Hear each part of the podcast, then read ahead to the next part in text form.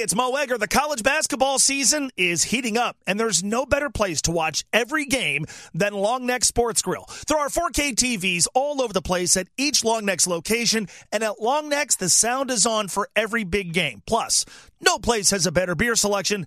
And I say this often if you haven't tried Long Neck's wings, what are you waiting for? No matter who your team is, you'll be able to watch them at Long Neck's, Wilder, Hebron, and Richwood. Long Neck Sports Grill this college basketball season. Stay late, come often. Friday Night Football. Your AFC North champion Bengals are in Atlanta for a preseason fight with the Falcons. Tonight's gonna be Denver! It's the next step in the Orange and Black's preparation for their championship run. Caught by Chase, heads for the end zone, touchdown! Get the call from Dan Hoard and Dave Lapham. Both feet down, touchdown! Coverage begins today at 6 Incredible. on ESPN 1530, the official home of the Bengals.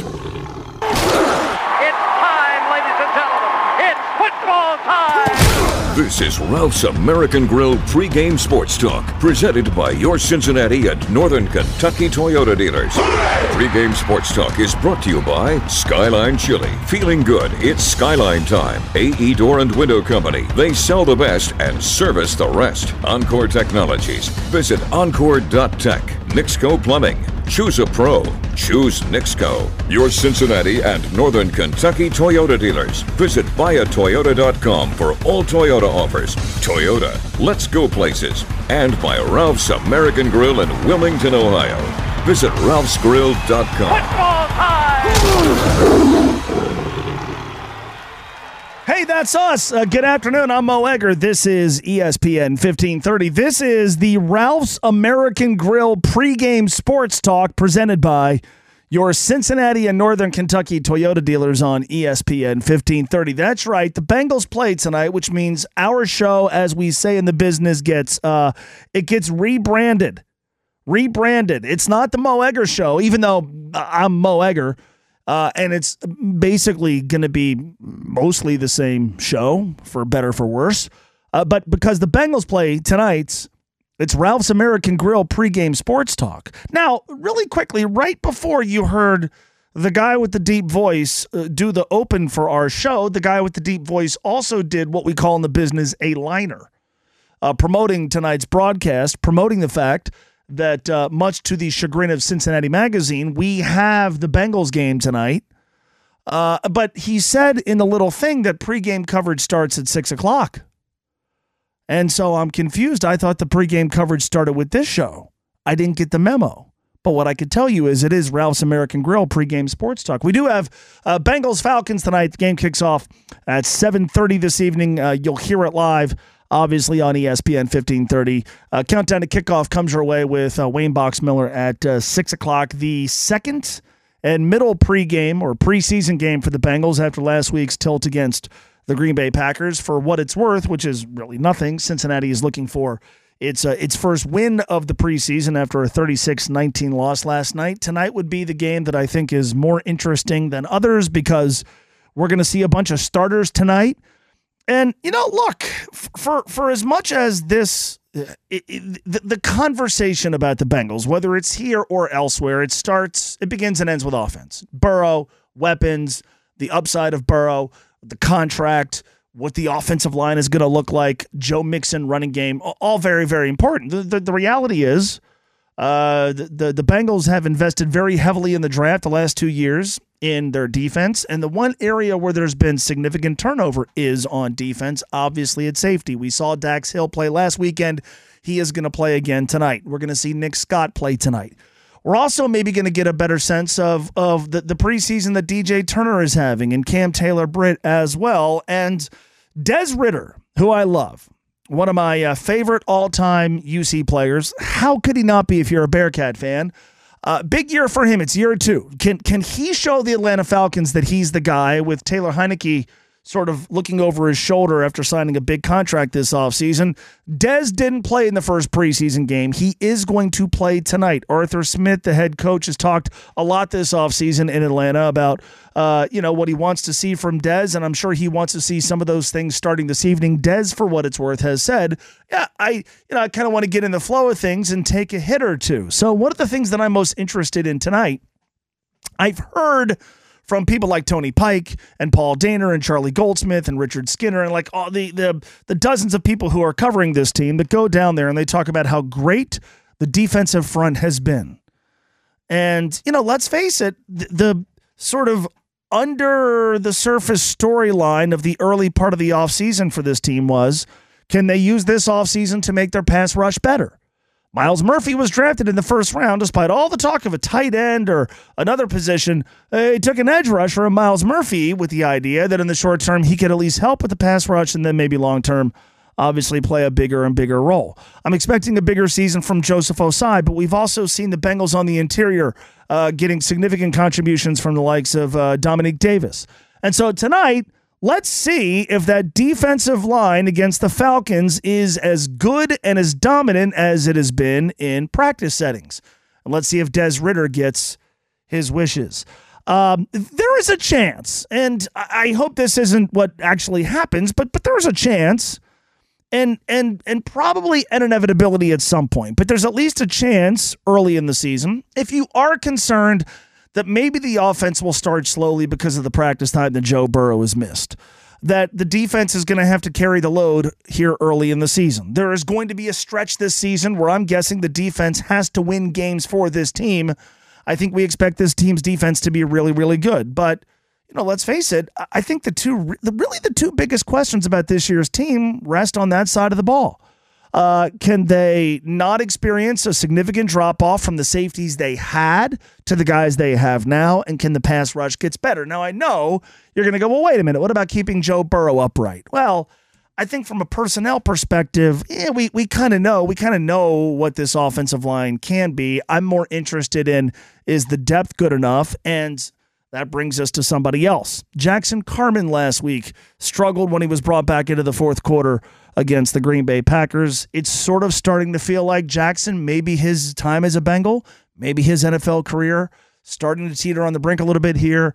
I'm going to be paying close attention to him tonight. We'll talk about him here in uh, in just a bit. So Bengals Falcons tonight will set the stage. There's obviously one storyline this evening that matters more than any other, and we'll talk about it coming up at uh, 320. The Reds play tonight after a second off night this week. Toronto Blue Jays in town. Last night was a good, good night for the Cincinnati Reds, who they didn't play, but they got some help from the LA Dodgers, who in a what was a tremendous pitching duel. This game was on MLB.TV last night. LA wins the ball game 1 nothing. The Dodgers scoring the uh, only run of the game on an Austin Barnes home run, his first since last season. He hit it in the bottom of the eighth inning. The uh, the Dodgers are starting to, and they have been for a while now, pulling away in the National League West. They're now 10 and a half up after having won their 11th consecutive game. Meanwhile, right when it felt like the Brewers were starting to separate themselves a little bit they go to Los Angeles. The the schedule that had given it the the Rockies and the Pirates and a lot of bad teams in recent weeks, the Nationals for the Brewers. Well, it, it gave them this week the LA Dodgers. It doesn't get that much easier. They go to Texas this weekend, and so the Reds will take the field tonight. Just two games out of first place. At the beginning of the week, Milwaukee's up three and a half, and you were being fair if you started to think, you know what? Uh, this is starting to slip away at least just a little bit. Reds are two, count them, two games out of first place. For what it's worth, the uh, Cubs are playing at home this afternoon, and they are trailing uh, the Kansas City Royals by a score of one nothing in the uh, top of the fourth inning. So some early good news there. Most importantly for the Reds, they play this weekend a Toronto Blue Jays team that is very good, uh, 12 games over 500. And uh, unfortunately for them, they're in a division that has the awesome Baltimore Orioles and the very, very good, although pitching depleted, uh, Tampa Bay Rays. This weekend, though, for the Reds, it's the last uh, home series until September because they go on a long Western trip. Uh, starting on Monday, but this weekend is really all about Hunter Greene's return. Let's face it, uh, we'll go back three weeks ago at the deadline. Right, wrong, uh, whether you agreed with it, uh, didn't agree with it, what they did is they pointed specifically at Hunter Greene and to a, lesser degree Nick Lodolo, but pointed specifically at Hunter Greene and said, "That's the guy. That's that's the guy that's going to preclude us from having to uh, go and get a starting pitcher. And by the way, recently the starting pitching has been quite good. If there's been any issue, we talked about this on Wednesday's show. If there's been any major issue, it's been with with the offense. But the the lack of a of a deadline move pointed at their belief that what they got from inside was going to be good enough. And that's not just Hunter Greene. It maybe at some point, I guess they thought could be Tejay Antone. Perhaps it will be again. You could still talk about what might happen when Jonathan India comes back, and I have some thoughts on him a little bit later on. Uh, it, it could be whatever they get when Jake Fraley comes back. But but I mean, come on. When we were spending weeks wondering if the Reds were going to get a starting pitcher, the argument against going all in on a starting pitcher was that, hey, look, they're going to get Hunter Greene back. He makes his first start at the big league level in over two months on Sunday. The Reds have 40 games remaining. So basic math here, assuming they're not skipping anybody, assuming those there's no setbacks. I'm just basic math here. That's eight turns through the rotation. Hunter Greene's going to get eight starts.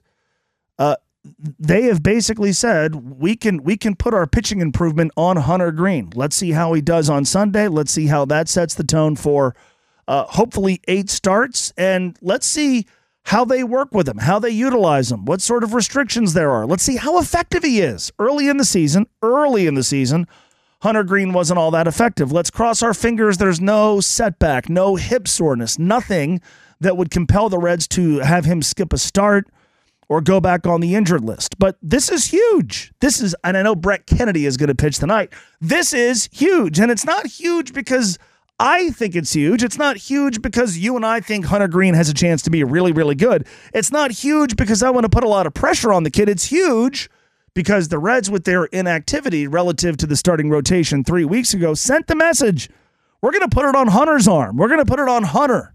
And then we're going to put it on Nick Lodolo when he comes back. Well, this weekend is about a lot of different things for the Reds. Primarily, it's about the return of Hunter Greene on Sunday in the getaway day game against the Blue Jays. Uh, I do want to spend some time. I didn't touch very much on uh, Jonathan India's comments uh, aimed at, uh, well, his injury and how it's frustrating him and how it's been handled. We also have FC Cincinnati against uh, Columbus on Sunday, a match you'll hear live on ESPN 1530. Terrific conversation yesterday afternoon with uh, Maurice Edu from Apple TV. He is going to be calling the match. He's also going to be involved in pre and post game coverage for the Leagues Cup final, but he's got FC Cincinnati versus Columbus. If you missed that conversation, it is available on the iHeartRadio app and also on the podcast page of ESPN 1530.com. We are uh, jammed today. Season preview report with uh, Tony Pike. We'll talk about uh, what to look for tonight from Cincinnati's offense tonight's game is uh, uh, uh, mechanically, I guess, about a lot of different things. But if you you want to make it about a player or a position, tonight's game, it's very obvious what tonight is about. We'll get to that next.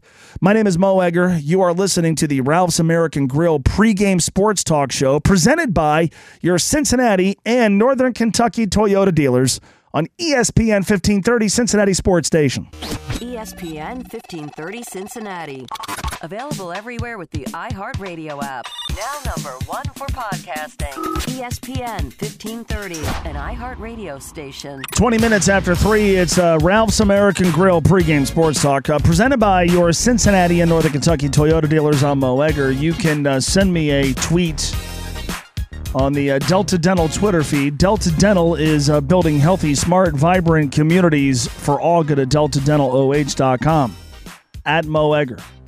Uh, where, where I guess uh, TweetDeck is got to pay money for TweetDeck now. I'm, I'm not going to be doing that.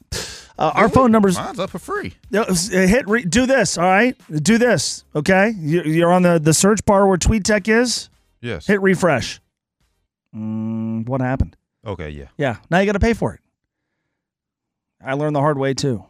I guess this was coming. I, I, I got to be honest with you. As as much as Twitter's a, a big part of what I do, and and for the most part, I enjoy my experience on that app. I I have insulated myself against uh, everybody getting mad about what's happening with Twitter and this Elon Musk guy, who I, I guess he wants to fight the dude who runs Facebook now. That I, uh, I, I don't, I, I just, I don't care. I, I, I just, I got other stuff in my life, man, than worrying about what's going to happen with Twitter. But I guess the, the this was announced months ago or weeks ago that this was happening all along, and so obviously there's a component of Twitter that you could pay for, and if you choose to, by all means, have at it. I don't really see the value in it. Maybe I'll change my mind, but uh, TweetDeck, which uh, is has always been a pretty good platform. It's always been free. I guess now it's it's going to cost like uh, eighty four dollars, eighty four dollars for the year. So if you want TweetDeck, it's going to cost you like 84 bucks or something. And and if that's your thing, do it. And if it's not, that's fine too. But uh, Taryn, you learned the way I did. I, I I guess they said this was coming. I wasn't paying attention, and then uh, I saw folks tweeting about this, and somebody warned like, "Don't refresh." And then me being an idiot, I refreshed, and then I got the message saying, "You're gonna pay for it now." And uh, I mean, eventually we was going to to do it anyway. Yes. I mean, they again. I guess they announced like months ago that at some point you're going to have to pay for TweetDeck. So, so here we are. Uh, let's take a look at uh, tonight's player spotlight as we get set for the Bengals and Falcons. It is brought to you by Furniture Fair. Get the guaranteed low price, or or it's free at uh, Furniture Fair. You know, we, we talked about a couple of guys that, at least for me, I'm going to be paying close attention to. DJ Turner has had an excellent camp tonight. He's going to go up against a guy that I think has a chance to be a starting quarterback in the league, and Des Ridder, a better Falcons offense. They're going to play many of their main guys. I, I can't imagine Chidobe Awuzie is going to get run tonight. So you're going to see some DJ Turner. Let's see more of what we've heard about and seen a lot of so far here during camp. Jackson Carman, it feels like feels like he needs a big night tonight. Now, he did play well early in the game against Green Bay last week. They took him out, they put him back in. He looked totally disinterested. Uh, he's lost the starting right tackle gig does does he lose a, gig on the team at a position that has a, a lot of candidates? I'm going to be watching uh, Jackson Carman closely tonight. There are others we could talk about. Let's be honest. Tonight's about one position. From a Bengals perspective, I think tonight's about one position. It's about backup quarterback. So, in the most public setting so far here in during camp, which I would say would be the preseason game last week, the open practice against the Green Bay Packers last week. And I'll say the open event at the venue formerly known as Paul Brown Stadium, the back to weekend football, back to football Saturday, whatever they called that thing. In those three settings, neither quarterback did very well. And then there have been a bunch of other practices that, because I'm sitting here, I don't get a chance to go to, where by every account, neither of those guys have practiced all that well. And all of this has uh, created a conversation that is still, I think, to a large degree, kind of simmering beneath the surface about whether or not the Bengals should go get somebody else to be the backup quarterback. Now, uh, let's acknowledge this. I know I have. When we talk about backup quarterbacks, they're backups for a reason. The backup quarterback in Cincinnati is not the quarterback of the future. There are times when the backup quarterback is the backup of the future, when just or the starter of the future. When when Justin Herbert started in uh, L.A., he was the backup week one. Well, he was the quarterback of the future. Patrick Mahomes backed up Alex Smith his first season. He was the quarterback of the future the backup in Cincinnati is not going to be the the quarterback of the future. So we're talking about somebody whose skill set is limited. We're talking about somebody who represents a huge drop off from the starting QB. We're talking about somebody who you hope never plays. And if he does have to play for a long stretch of time, chances are the team is cooked. But man, it is always remarkable to me how we could obsess over depth to the degree that we end up talking about guys that we've either never heard of or you know you're never going to see play. And then depth at the sport's most important position comes up and folks want to dismiss it. If either one of those guys had to play right now for a few series, for a quarter, for a half, for a game, for a week, for a couple of weeks, would you feel very confident? I don't think the answer is yes, which means that finding other alternatives has to be on the table. You know how it comes off the table? If either of those two dudes play pretty well tonight. Like, I think it's pretty simple. I, I, I, maybe, maybe both guys play well, and they go into the last uh, week of preseason games, and they're still trying to figure out who the guy is going to be. Maybe one plays well, and if one plays well, for my money, the guy clinches the job. If both guys play well, we're probably done talking about getting a backup from somewhere else. And, and, maybe Brandon Allen being cut by the 49ers will change that because they like the continuity. They think he's better than those guys, perhaps. But tonight, like the conversation, if you roll your eyes every time somebody like me or Tony or Austin or anybody on this station, anybody in town talks about, God, you know what? It might make sense to go get a better, different, older, more experienced backup quarterback if you if you tire of those conversations, I don't want to spend much time talking about backup QB.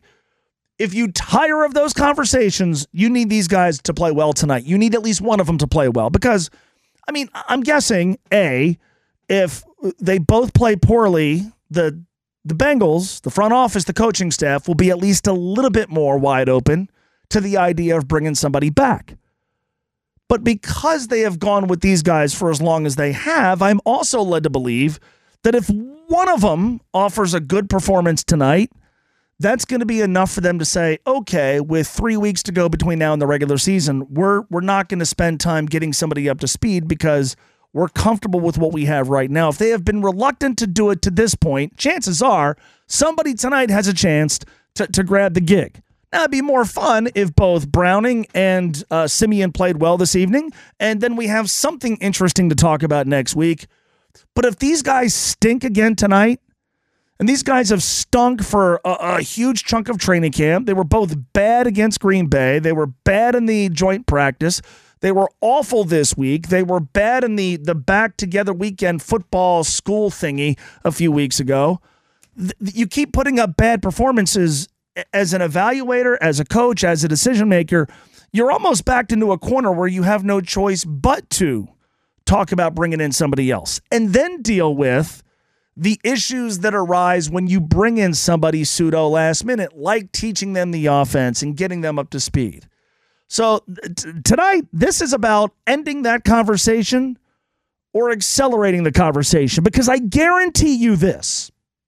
Guarantee you if these guys fall flat on their face again this evening, Browning and Siemian, then at least by Monday, if not sooner, probably Sunday, you will start to read lists from people who cover the team of possible quarterback additions and short term backups that they could get from somewhere else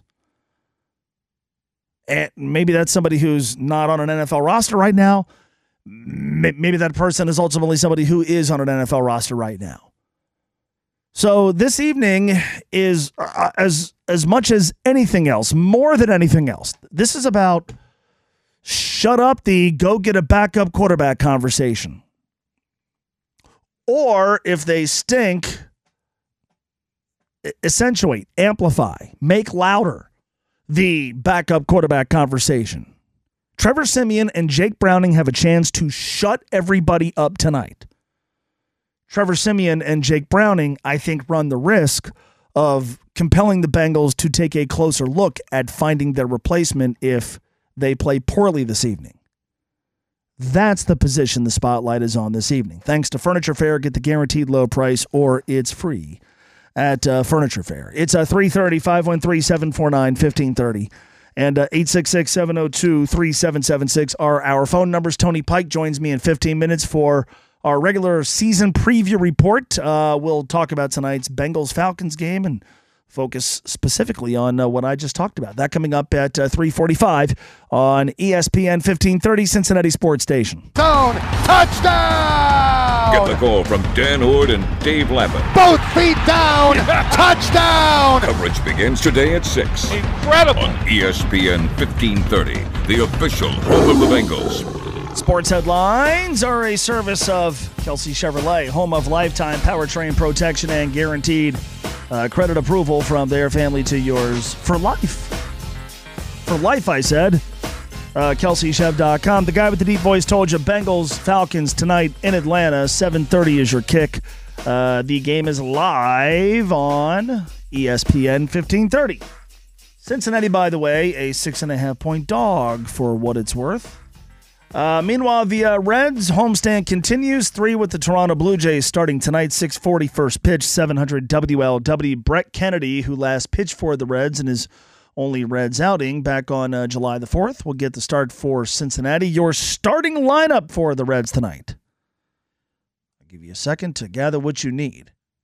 Uh, against righty Jose Berrios. Uh, Friedl's in center. McLain is uh, playing second base. De La Cruz at short. Steer at third. Votto's at first base tonight. CES is DHing and batting six. Tyler Stephenson catches. Will Benson is in right field. Stuart Fairchild is in center field. Uh, Reds did today officially release uh, pitcher Luke Weaver. Uh, Reds go into play two games out of first place. They're in a tie with the Cubs. Chicago is playing at home today against Kansas City. Cubs lead that ball game 3 2 in the top of the fifth inning. Milwaukee on the road tonight against Texas after getting swept in Los Angeles by the Dodgers. Uh, UC News, uh, The Athletic reports that Athletic Director John Cunningham has signed a contract at UC to remain the Director of Athletics through uh, 2028. High school football tonight. We've got high school football tonight. That's the name of the show. High school football tonight. That airs on uh, Fox Sports 1360 at 6 o'clock. Then you could hear the St. X Lakota West game on Fox Sports 1360, followed up by the post-game version of high school football tonight. Of course, the uh, attention to the tri state in that regard will be focused on Northern Kentucky, where uh, Scott High School takes on Campbell County. There you go, 23 away from uh, 4 o'clock on uh, ESPN 1530. I'm Mo Egger.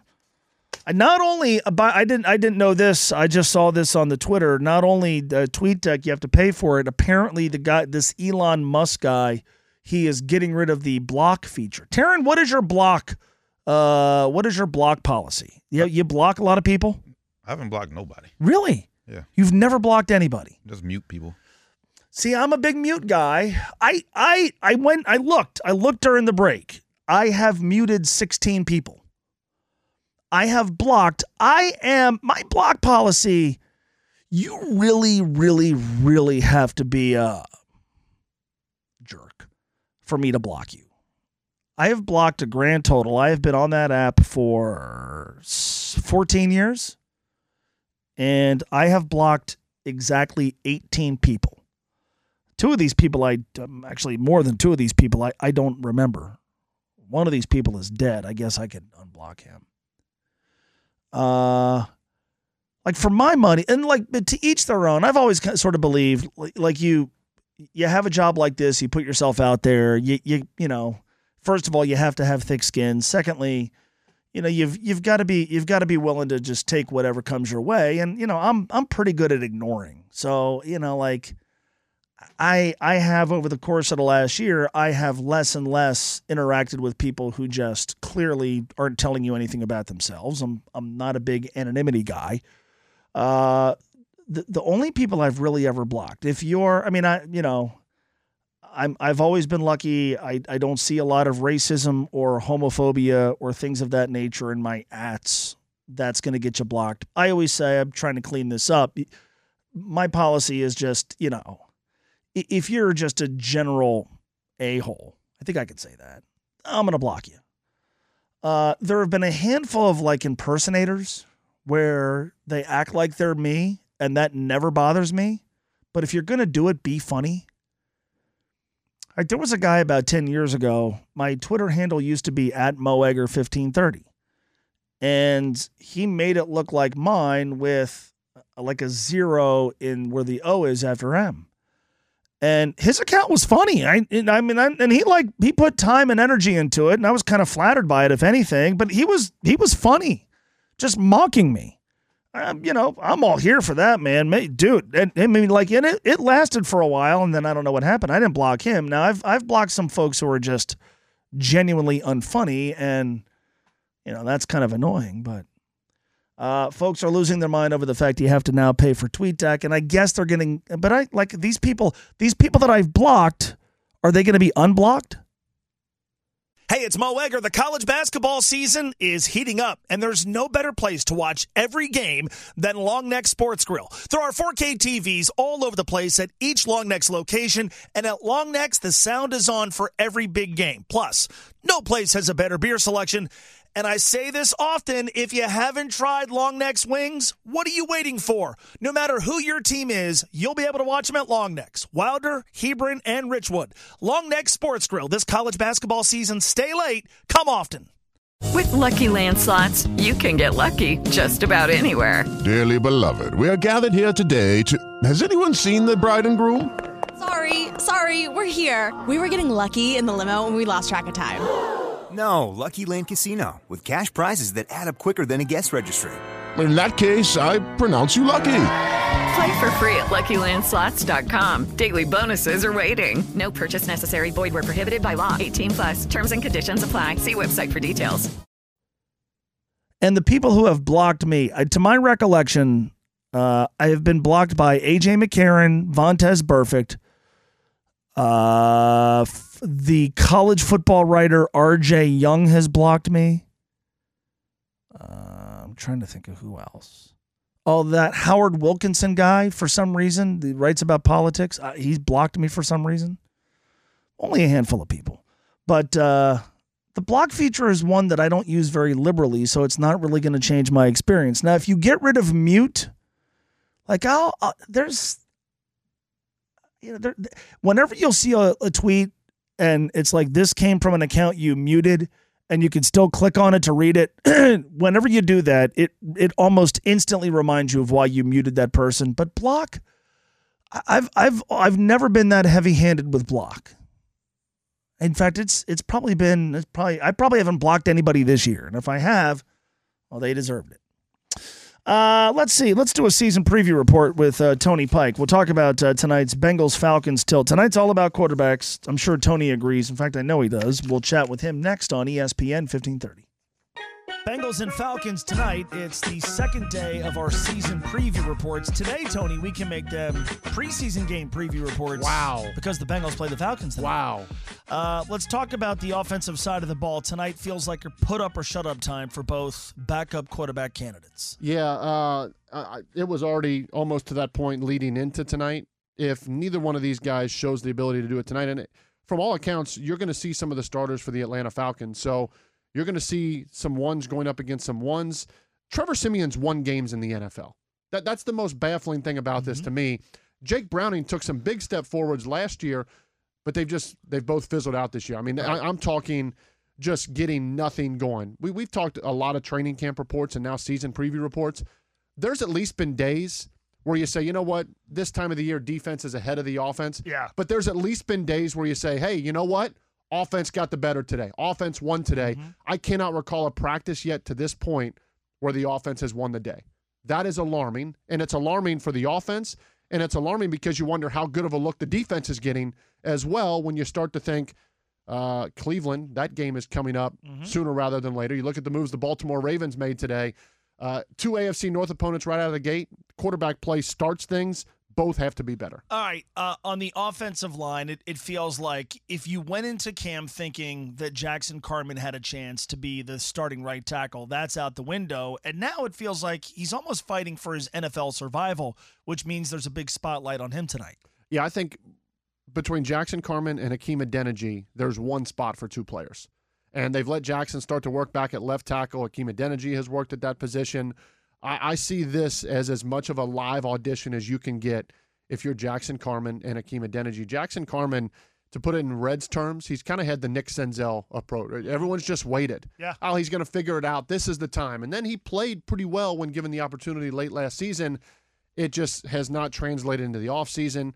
Certainly didn't translate into preseason game number one. This is a a put up or shut up game for for Jackson Carman. The film is not going to lie. He's going to go up against some starters, and uh, he he has to show some semblance of life, some semblance of being able to take the next step forward. Let's stay on offense. I feel like tonight is a big opportunity for Chris Evans. Yeah, one of the forgotten guys of this camp. Th- He was every other day last year a part of our training camp reports because it was, man, you know what, Mo? I think Chris Evans can really help them out of the backfield. I think he can make some plays in the passing game. He has uh, stepped up his his pass protection opportunities, and then this year, there's been practices where he's been really good as a pass protector and dropped some wide open throws. He just has not put it all together. And look, you want to talk opportunity? Joe Mixon's been out a couple days at camp. Trayveon Williams is yet to practice, and they have a rookie behind. If if you're going to do it, it's going to be now. I just think it's crazy how much we talked about his value last year, and then it was all Samaje Perine, and we've very little talked about him this year in training camp. This has been the season preview report on ESPN 1530, the official home of the Bengals. He, uh, he left me. Uh, he left me speechless. Tony did. Uh, Bengals uh, Falcons tonight on ESPN fifteen thirty. Box will be here. Wayne Boxmiller at uh, six o'clock with countdown to kickoff, and then uh, Dan Hoard and Dave Lapham have the game. It uh, kicks off at seven thirty, and then okay, well, you know, the early part of your Friday night is all set. Well, that that's not the end of it. So we have the game. And then Box comes back for the locker room report, and that's that's a pretty good Friday night right there. But like, you know, then what about a nightcap? Uh, What about something uh, you know for folks who are insomniacs or who are drunk? Well, Austin Elmore will have post game sports talk starting around midnight, going all the way until two o'clock in the morning. So, if uh, like you know, at about one o'clock in the morning tonight, which sounds weird, there's something about the Bengals that you just you want to get off your chest and you don't feel like doing it at you know four o'clock in the afternoon. You can call Austin tonight at like 1.15, 1.30 in the morning.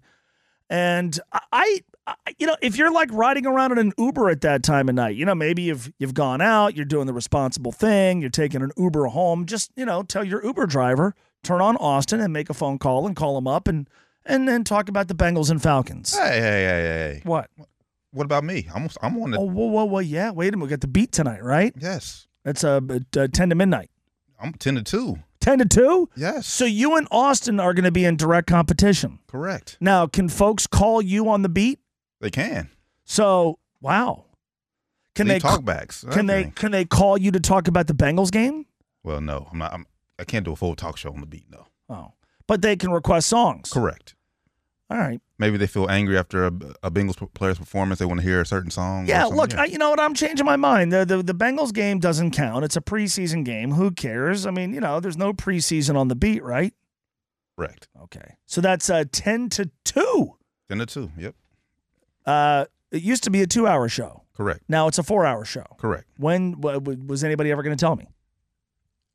Well, if you if you follow me on Twitter, I post every every day. I do follow every you week- on every Twitter. weekend. But that's the thing, though.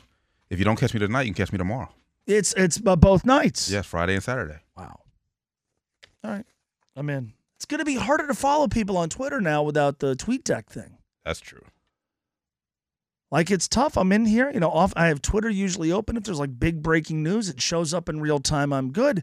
Do you think that the iHeartMedia, this glad this uh ginormous uh global media empire will pay for us to have TweetDeck? I think they should.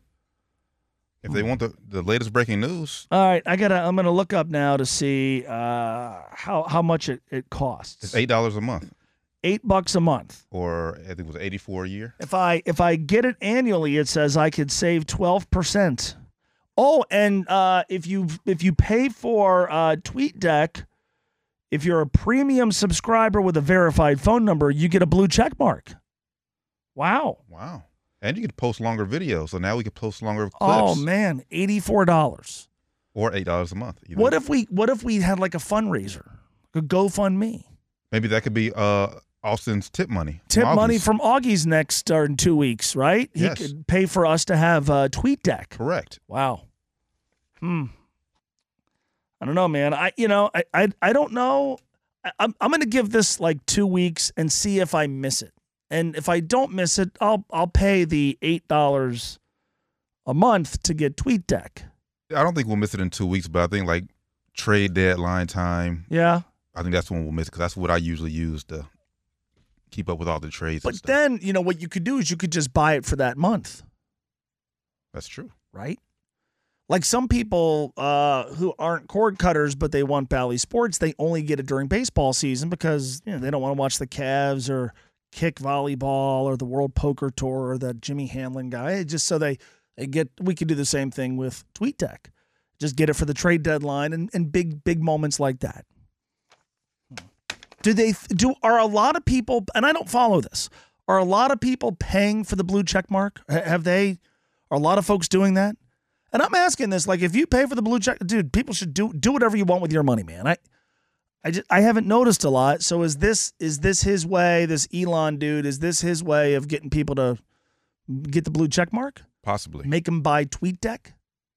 Are there alternatives to TweetDeck that are out there that are free that somebody could let me know about? Oh, I've been looking, and right now there's nothing. Really? Yeah. So like t- Twitter bought TweetDeck, so it was their property. So like a lot of the other third-party apps, I guess, went away, or they're just simply not very good. Yes. When I back with back way back when there was something called Hootsuite. Is that still a thing? It is, but now they you have to pay for them too. Got to pay for that too.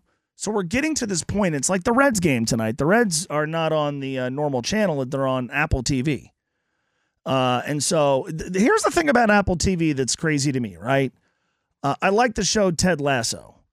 Uh, every time Ted Lasso drops a new episode, it feels like everybody in America has Apple TV. But whenever the Reds, and they've only had a couple of these games, whenever the Reds are on Apple TV, it feels like nobody has Apple TV. So it's sort of like, you know, now if you want to watch every single Reds game, yeah, you got to get some Apple TV, you got to get the Peacock. And so we're, we're in this subscription world. So I guess to a degree, maybe TweetDeck shouldn't be any different. I'm just trying to wrap my brain around uh, whether or not $84 annually is a good investment for this particular platform. And uh, we'll see. trying to think, is there any subscription service right now that you don't use that you can probably cancel and get TweetDeck? I got rid of Netflix, but now I want to get it back because I want to watch quarterback. Correct. I still haven't watched quarterback either. And so I'm going to have to go back and get Netflix for like three days so I could watch quarterback. And then if Burrow's in it for the second season, go back and do the second, you know, do it again a year from now. Uh, I I bailed on that. Uh, I'm trying to think of, of anything anything that I could replace. I, I buy ESPN Plus. I got Apple TV. Or see, why one, one of these streaming services come up with like a package? Like you buy, you subscribe to one of their things, and you get TweetDeck with it. That'd be kind of cool. Like I, I subscribe to the Athletic, which is good. It's it's not as good without Jay Morrison, but but it's good. Uh, they could partner with TweetDeck, and I can get, or somebody can make their own version of it. I I, I subscribe to the Cincinnati Enquirer. I'm trying to think of a subscription that I could let go of to replace TweetDeck with. You know, I don't know. But, but this is the uh, existential crisis that we are dealing with on this show. While folks are wondering about uh, tonight's uh, Bengals Falcons tilt, uh, we have uh, room for your phone calls. We will uh, take them at 513 749 1530 and uh, 866 702 3776. If you would like to pledge $84 so we could, can you share TweetDeck like people share passwords? Like we have Disney Plus, and I guess they're going to get rid of password sharing for that. But like we we share that password. My cousin shares his uh, password on another uh, audio app that I'm not allowed to mention. Are, can you are you allowed to do that with TweetDeck? Uh, no. I'm looking at it now. No. That's too bad. I'm learning a lot, learning a lot about Twitter and uh, TweetDeck, and I got to pay some more money. At Mo Egger on uh, Twitter. We, oh, we that uh, we do have a poll question. It's about Twitter today. At Mo Egger, thanks to uh, Baxla Tractor. Vote now, and uh, we'll get to the results coming up here in uh, in just a bit.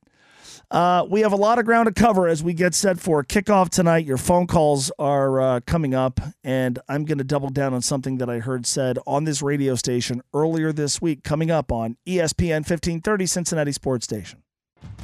No one covers the Bengals like ESPN 1530, Cincinnati's sports station. All right. It's time, ladies sorry. and gentlemen. It's football time. This is Ralph's American Grill pregame sports talk, presented by your Cincinnati and Northern Kentucky Toyota dealers. Pregame sports talk is brought to you by Skyline Chili. Feeling good? It's Skyline time. AE Door and Window Company. They sell the best and service the rest. Encore Technologies. Visit encore.tech. Nixco Plumbing. Choose a pro.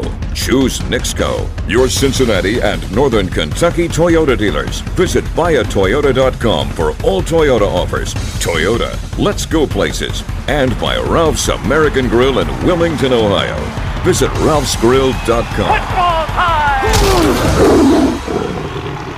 It's uh, Ralph's American Grill pregame sports talk. That guy just told you as much. I'm Mo Egger. This is ESPN 1530. We are presented by your Cincinnati and Northern Kentucky Toyota dealers. We are closing in on uh, less than three and a half hours away from kickoff. Bengals and Falcons tonight. Uh, second preseason game for Cincinnati. By the way, for what it's worth, which for me is is nothing. Uh, if you're thinking, okay, the first preseason game, Joe Burrow provided the highlight by working out on the field hours before kickoff. Maybe he's going to do that tonight.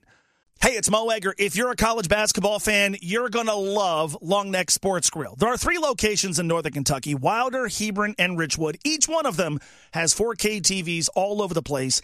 And at Longnecks, the sound is on for every big game. Plus, no place has a better beer selection, and the menu at Longnecks is awesome, but you've got to try their wings. No matter who your team is, you'll find them at Longnecks. This college basketball season, swing by Long Neck Sports Grill. Stay late, come often. Hello, it is Ryan, and we could all use an extra bright spot in our day, couldn't we? Just to make up for things like sitting in traffic, doing the dishes, counting your steps, you know, all the mundane stuff. That is why I'm such a big fan of Chumba Casino. Chumba Casino has all your favorite social casino style games that you can play for free anytime, anywhere with daily bonuses. That should brighten your day a little. Actually, a lot. So sign up now at chumbacasino.com. That's ChumbaCasino.com. No purchase necessary. VGW. Void were prohibited by law. See terms and conditions. 18 plus. Uh, there are a number of media reports. I originally saw it from uh, Kelsey Conway of the Enquirer. If she wasn't first, my apologies. Doesn't matter. Uh, but I saw it from her. Joe Burrow didn't make the trip to Atlanta. Uh, do what you want with that information. I gotta be honest with you. I'm not really sure I care, but it's uh, if you thought tonight you know what? There'll be more footage of him working out on the field. He can do that in Cincinnati. He could he could do that pretty much anywhere. He is not with his uh, teammates tonight in Atlanta, and so at least at uh, the the big uh, dome named after an expensive car that I'm not paid to mention, uh, it, it, Joe's not going to be doing any pregame workouts there. So keep that in mind. Uh, the backup quarterback battle is on. It's the most important storyline tonight. But if uh, if you're thinking, well, tonight we'll see Joe on the sideline. We'll see Joe with a headset no, yeah, he's back in uh, in Cincinnati. Uh, do whatever you want with uh, with that information. Countdown to kickoff at six. Pregame coverage uh, underway, and obviously the game itself at seven thirty right here on uh, ESPN fifteen thirty. Uh, let's take a phone call or two. Our numbers are 513 749 1530 and 866 702 3776. And you can send a tweet on the Delta Dental Twitter feed. We have a poll question thanks to our friends at Baxla Tractor. I believe everybody's been mentioned. Now let's talk to uh, uh, Mike. You're on ESPN 1530. How you doing, Mike? Hey, pal. I got great news today. I uh, my testing came back, and my pancreas is not uh, infected. So I, am uh, it's celebration time, and here's how we're going to pay it forward. I need to get the address to the studio because I'm sending you a cashier's check tomorrow for the eighty-four dollars that you need. Pay it forward, brother. That's what we do, right? Uh, no, you got great medical news. That is very, very good to hear. Take that eighty-four dollars and get yourself something yep. that uh, that your doctors say that you could eat and enjoy yourself. No, listen, I've made you've you've helped make me so damn much money. It's it's almost obnoxious. So. Mm. Uh, let, let, me let me do this. I just need the address. Have have Karen text it we're, to we're, me. We're okay. We're, we're fine. I, I, I think if we open up the the uh, if we open up the can of worms of listeners sending us money, that's going to take us to a place we don't want to go. Okay, I well, uh, up to you, Cowboy. But much appreciated, nonetheless. I'm just, I'm yeah, thrilled. Sure. You sound good. You got good inf- You got good news today from your doctors. This is good. This makes me happy. This will, this will be better than anything that happens this weekend, Mike. Yeah, you're right about that. And uh, TV, how you doing, bud? I'm all right, Mike. Okay, good to, yeah, good to hear. It didn't sound too enthusiastic. Okay. Uh, we got a little problem with this Toronto team, maybe, because right now, ERA wise, they're 1st mm-hmm. in the major leagues in pitching and sixth in hitting. Mm-hmm. Luckily, the Reds don't have to deal with Mr. Bichette tonight. He won't be back till tomorrow, the All Star shortstop. So that may help us, even though who's that guy pitching tonight? Uh, what's his name? Brett Kennedy is pitching for the Reds this evening. Brett Kennedy. Is he a relation to John Kennedy or you know, I the Kennedy. I, I don't know.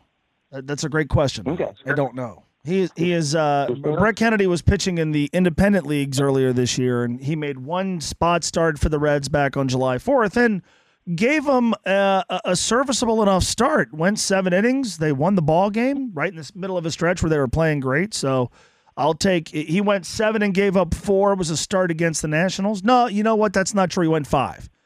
He went five. Uh, he went five and gave up four. They did win the game. Eh, you know what? I, eh, I don't want. Uh, that's not a good start. But yeah, Brett Kennedy is pitching for uh, for the Reds tonight. For the Reds tonight. Okay. Uh, my question to you regarding oh well, Lance Lynn was available, Reds. You could have had him, and he He's threw 4-0 now, he threw great last night. Uh, Lance Lynn versus Corbin Burnes last night was a really fun pitching duel to watch. And then the Mhm. Dodgers get the one run in the eighth inning from the most unlikely source. Austin Barnes hadn't hit a home run in forever. He goes deep, and uh, the Dodgers hang on. That was a really, really fun game to watch. That was Corbin Burnes is awesome, and Lance Lynn. You're right. There are a lot of teams that I think saw that. Maybe have watched Michael Lorenzen, and and and their fans are sort of wondering, well, why why couldn't our team get one of those guys? Yeah, because Lance Lynn, evidently, the deal was he brought back his curveball. Mhm. I didn't know he had been without his curveball, and evidently it's made a difference. So I'm happy for him, happy for my team, because we're almost 30 games over 500 now. I got a Bengals question for you, Mo, and then I'll get out of here. Okay. Um, do you think that Orlando Brown, a lot of hype. I'm sure he's a fine left tackle, but he's coming from the Kansas City organization with the hectic, frantic Mahomes at quarterback versus the more stoic Joe Burrow in the pocket. Do you think that that adaptation is as easy as we might think it is, or could it be a problem for a couple of games? I, don't know. I, I've, I, I, I, you know, I'll simplify this as best as I can. You, you, you block the guy uh, uh, in front of you according to the scheme that's presented to you, and uh, the the function of of Cincinnati's offense versus the function of Kansas City's offense isn't to have Patrick Mahomes scrambling all over the place. Now he obviously can. He's he's a magician. He's a magician on the run and changing arm angles and doing all sorts of stuff. But the, the play design isn't to have Patrick Mahomes dance all over the place and then heave it. They would like for him to, you know, drop back and then obviously they do put things in that have him uh, rolling to his right and taking advantage of his uh, mobility. But but I, I think what you see from Patrick Mahomes is more a function of just what happens when plays break down. And what the Bengals would like is, you know, Joe. I saw the stat today. He is he has been forced out of the pocket on something like forty six percent of his professional snaps. Now that again, that includes his rookie year when he lacked, I think, a certain amount of pocket awareness, and the offensive line wasn't very good. But but I, I think in both instances, you know, certainly Kansas City has things that allow Patrick Mahomes to improvise, and they want to take advantage of his mobility. But a lot of the things you see Patrick Mahomes do that are magical, uh, those are not a function of what, how Kansas City's offense is designed. So that is a long-winded answer to telling you that no, I I I don't know that those sort of things will impact Orlando Brown's ability to have a good season, you know, maybe integration into the offense and working with Joe Burrow and Joe knowing his steps and Orlando uh, needing some time to mesh with the guys on the offensive line. Maybe those end up being issues, but but the one that you just articulated isn't really something that I worry about too much. Well, see, you gave me, as usual, I learned from you. Um, uh, one last. So, what are you looking for tonight, or are you looking for anything? Well, I you know I, I want to stop worrying about the backup. I want to stop talking about the backup quarterbacks, Mike. Like Tony I, loves it. I mean, I, I I want I want one of those dudes to step up, play well enough that we go, okay, they're not going to go get somebody else. And I think that's what'll happen. I, I think if if one of those guys plays well tonight, he'll be the guy. I, I, think they they genuinely, if they wanted one of those quarterbacks who are out there right now, they'd be here. They don't want one of those guys. What they want is either Trevor Siemian or Jake Browning to to grab the job. So I want that to happen because I want that box to be checked. Neither neither one of those guys are going to win you a title. I just I, I want I want to feel like if Joe Burrow turns his ankle like Patrick Mahomes did in the Jacksonville game in the playoffs last year, and the other dude charges out on the field, I want to go, okay, I'm worried about Joe, but I, I think we're going to be fine. I think we can get through the next series, the, the rest of the half, the rest of the game, maybe even next week. I, want to feel that way about one of those two quarterbacks. My guess is it's more likely to be Trevor because he has some experience. But I mean, look, I, I, I want to see for myself – is the defensive line as dominant as everybody says. I, I want to see Jackson Carman play with desperation tonight. I want to see Jackson Carman make a statement that says, All right, I had an awful fourth quarter against Green Bay. Uh, you're writing me off too early, and so I'm I'm going to compete to be the swing tackle, and then eventually I'm going to earn another chance to be a starter. I I, w- I want to see some of that. I want to see Chris Evans take advantage of an opportunity tonight because I think tonight presents him with one, given the fact that Trayveon Williams isn't going to play. We're not going to see Joe Mixon. Uh, Chris Evans, I think, has the, the spotlight shined on him pretty heavily. I want to see the offensive line depth. We talk about depth at quarterback, and Jackson Carman is a part of this. The Bengals season is unraveled because offensive line quality and offensive line depth have caught up to him. I want to feel better about what happens when they have to play some backups. I, I, I want to see uh, the, the secondary and this collection of young talent they have at corner do something tonight against a team that has some some guys that are tough to cover. That's a another long answer, but but again, the main thing for me this evening, Mike, is I, I don't want to spend Monday show talking about how the Bengals have to go get a veteran quarterback to back up Joe Burrow. Instead, I want one of these guys to make a case with their play that they they can be trusted to get us through, get them through a game, get them through a series, get them through a week if need be. Here's a quick bone. Let me throw you, and then I'll hang up because I know you're getting uh, uh, irritated. Um, I just worry because that our North Division with that Pittsburgh defense, that Baltimore defense, and that Browns defense, especially on the on, on the pass rush. I just don't want Joe to get dinged up because I don't know about these guys. Thanks, Mo. Yeah, sure. Look, it's it's the toughest division uh, in the NFL for a lot of different reasons. It's the toughest division in the sport. I mean, you know, we people talked about the AFC West last year. Some, and I bought the hype. Uh, so with the char- the uh, the, the Chargers kind of having their guy quarterback and the talent they've put together, Kansas City being Kansas City, Russell Wilson goes to Denver. Uh, Davante Adams ends up in L.A. They hire Josh McDaniel, and and everybody talks about how the the AFC West last year was going to be like the greatest division of all time. I bought the hype. Uh, it wasn't. Kansas City was really good. The Chargers were good. The rest of those teams. Eh. This division has three coaches who have taken their teams to Super Bowls. They have two guys who are on a Hall of Fame path and, and might be there already in Tomlin and Harbaugh. Uh, each one of those teams in the AFC North, obviously including and frankly starting with Cincinnati, I think they feel good about the player they have at quarterback. Now, I, I promise you in Baltimore there are folks wondering, okay, with what we've what we've guaranteed Lamar Jackson, let's see if this works. But still, he's a former MVP, uh, better than anybody else they could have gotten.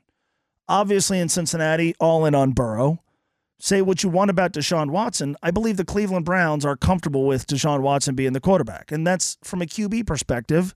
And they brought him in understanding he, last season he might have to deal with something from the league. Uh, he did, obviously. He didn't play great when he came back. I, I think w- obtaining him the way they did was all about this season and understanding that, all right, he didn't play the year before. He's not going to play for a chunk of this year, in all likelihood, which ended up being the case. But we think moving forward, he's going to be the player he was for most of his tenure in, in Houston. And I'm a little skeptical that Kenny Pickett is the guy in Pittsburgh, but I, I, I don't think he did anything his rookie year to make a Steelers fan feel like, oh my God, we have the wrong guy at quarterback. I think all three teams have had good off seasons. I am still reasonably skeptical that the Ravens are going to put it all together offensively. They did obviously today add a piece in Jadeveon Clowney. I think the Steelers have had an excellent offseason. Uh, it's the toughest division in the sport. And I think it says something about how good this Bengals team is. We were talking about this before the show off air. The Bengals window is wide open. I don't think in my life, and that this goes back to, you know, when I was a, a kid formulating my rooting interest. I don't think in my life we've talked about the Bengals in the terms we are right now, where the season is a few weeks away, and we're talking about them legitimately, legitimately winning the title this year.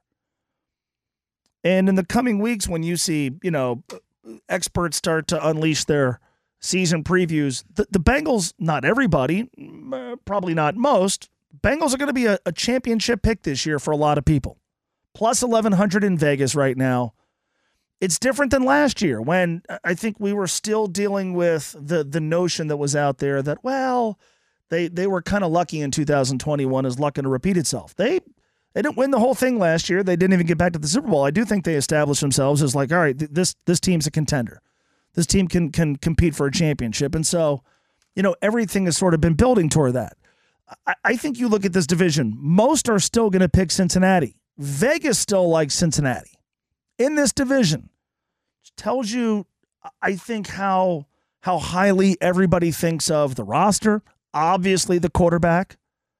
Hey, it's Mo Egger. If you're a college basketball fan, you're going to love Long Neck Sports Grill. There are three locations in Northern Kentucky Wilder, Hebron, and Richwood. Each one of them has 4K TVs all over the place. And at Longnecks, the sound is on for every big game. Plus, no place has a better beer selection, and the menu at Longnecks is awesome, but you've got to try their wings. No matter who your team is, you'll find them at Longnecks. This college basketball season, swing by Long Neck Sports Grill. Stay late, come often. With the Lucky Land slots, you can get lucky just about anywhere. This is your captain speaking. Uh, we've got clear runway and the weather's fine, but we're just going to circle up here a while and uh, get lucky. No, no, nothing like that. It's just these cash prizes add up quick. So I suggest you sit back, keep your tray table upright, and start getting lucky. Play for free at LuckyLandSlots.com. Are you feeling lucky? No purchase necessary. Void where prohibited by law. 18 plus terms and conditions apply. See website for details. You know, and again, they have two new safeties. I think that's a question. I don't think it's a hole. I think the question is okay, can those guys play to a level that successfully replaces Bon, uh, Vonn Bell and, and Jessie Bates? Neither guy is Vonn Bell or Jessie Bates. Bengals are going to tell you they think Nick Scott could be a next version of Vonn Bell, but can can the Bengals successfully replace those guys? Replace doesn't have to mean as good. Beyond that, like even if this offensive line isn't great, it's probably not going to be terrible. Where are they bad? I wish they were likely to be more dynamic at running back. I'm not sure they're going to be. I do wonder if the pass rush is going to be markedly better. But this division's the best in the sport. Super Bowl head coaches, uh, bona fide quarterbacks, uh, three teams on top of the Bengals that had productive off seasons. Bengals lost two really good players in the secondary. You have to consider that. And yet, they're the odds on favorite to win it. They're going to be not, not a trendy or a sexy Super Bowl pick. They're going to be a common sense Super Bowl pick. And to a degree, they, they sort of remind me in the ways that people are going to talk about them this summer. They remind me of Buffalo last year, where it's felt like, and obviously the Bills didn't cash in last season, everything's been building toward this year. Uh, and so uh, it, it, it says a lot to me that you could say all those things about this division. You could say all these things about the AFC, which is clearly the better half of the NFL, and still make a very legitimate case the Bengals are the best team in the division and maybe even the best team in the AFC. 22 minutes after 4 o'clock, this is uh, Ralph's American Grill pregame sports talk presented by your Cincinnati and Northern Kentucky Toyota dealers on uh, ESPN 1530 Cincinnati Sports Station. Clifford ready, catches the shotgun snap against a four-man rush. His throw oh, intercepted on the run. It's going to be a pick six as Tycen Anderson picks it off and sprints to the end zone for the Bengals touchdown. Oh man, Walker, the offensive lineman, just went up to console Clifford, who is obviously very disappointed in the outcome of that play. I mean, Tycen Anderson, it, it can't be any easier than that. That would be the delivery of the game from last week. It is brought to you by Ralph's American Grill in Wilmington, Ohio. Go to ralphsgrill.com. Tycen Anderson accounting for the only Bengals touchdown last weekend, a 43 yard pick six, one of two interceptions for the second year player from Toledo. Uh, Tycen Anderson, the. Uh, A guy, we, we talked about this on Monday in an off season where we have spent a lot of time on, for good reason, Dax Hill, Nick Scott, uh, Jordan Battle, obviously. Jordan Battle is going to be worth paying attention to tonight. All the moving parts in the secondary. Tycen Anderson, kind of a forgotten guy. Dana and I had this conversation about him on Tuesday where he, he looked like a dude. Uh, went through the proverbial red shirt year last year, could not wait to be on the field, took advantage of the opportunity. That uh, pick six made the score 14 13. Obviously, Bengals would go on to lose the football game 36 to 19. But again, that would be last week's delivery of the game. Thanks to a Tycen Anderson brought to you by Ralph's American Grill. Go to Ralph's Grill. Dot com. I mean, you know, I, I do I, I do believe that. I mean, we were kind of BSing before the show uh, in in one of the studios back there. Austin said it, and I, he's probably said this publicly. The the Bengals are so good or so set up for success that in August they're boring. Now they're not going to be in September, and uh, the Burrow thing a couple of weeks ago sort of threw a wrench into all that. But there's uh, the, the the preseason for a team like this when there aren't a, a lot of open roster spots and aren't a lot of you know burning camp battles. The preseason is even more boring than it might be for any other team. There there are years we've been through them as Bengals fans where the preseason games carry with them an element of intrigue because open roster spots, different starting positions being open, things that are playing out during training camp, you get a chance to see them play out in, in actual football games. When you've got a team like this where most of the main guys are set, most of the positions are set – the only real function these games have is to, to, to make you sort of hold your breath through them. Now, again, mechanically, we've kind of gone through some of the guys that you would like to see show up tonight, but for a good team like this, and they're set up for success, uh, tonight serves no purpose other than to just make you hold your breath that nobody of significance gets hurt. Nobody gets hurt, obviously, but nobody of uh, major significance gets hurt. I, I do think, as on a show in uh, Maine this week where they get somebody on from every NFL market to preview the season. I have no remote idea why they call me. And I, I said, the, the feeling this summer eh, from, from my standpoint is a lot different than last year. Last year, uh, coming off the, the high of the Super Bowl run the previous season, there, there were there were questions. There were questions not so much about how the previous year the Bengals had gotten lucky, but okay, are they so far ahead of schedule that maybe the expectations for this year shouldn't be quite as high? Uh, are they due to regress because some of the things that went their way during that Super Bowl run don't go their way this year? Is the offensive line. It's it's basically brand new, but is it going to be actually good? There there were more things to wonder about the team and about just where the franchise was a year ago. No, I think a year ago at this time, I picked him to win the division. I didn't get really too involved in who was going to go to the Super Bowl because let, let's see what the playoff field looks like. But I didn't feel quite as confident in their ability to legitimately compete for a championship then as I do now. And you know, say what you want about last season. Last season, they they, I think they confirmed, if nothing else, that what they did in 2021 was not a fluke. They didn't get back to the Super Bowl, but what they did last season, you know, winning the division, getting back to the AFC Championship game, if if nothing else, as frustrating as not getting back to the Super Bowl was, what they did served as confirmation that what they accomplished the previous season was not at all fluky wasn't the result of luck, wasn't simply the result of the, the ball bouncing their way.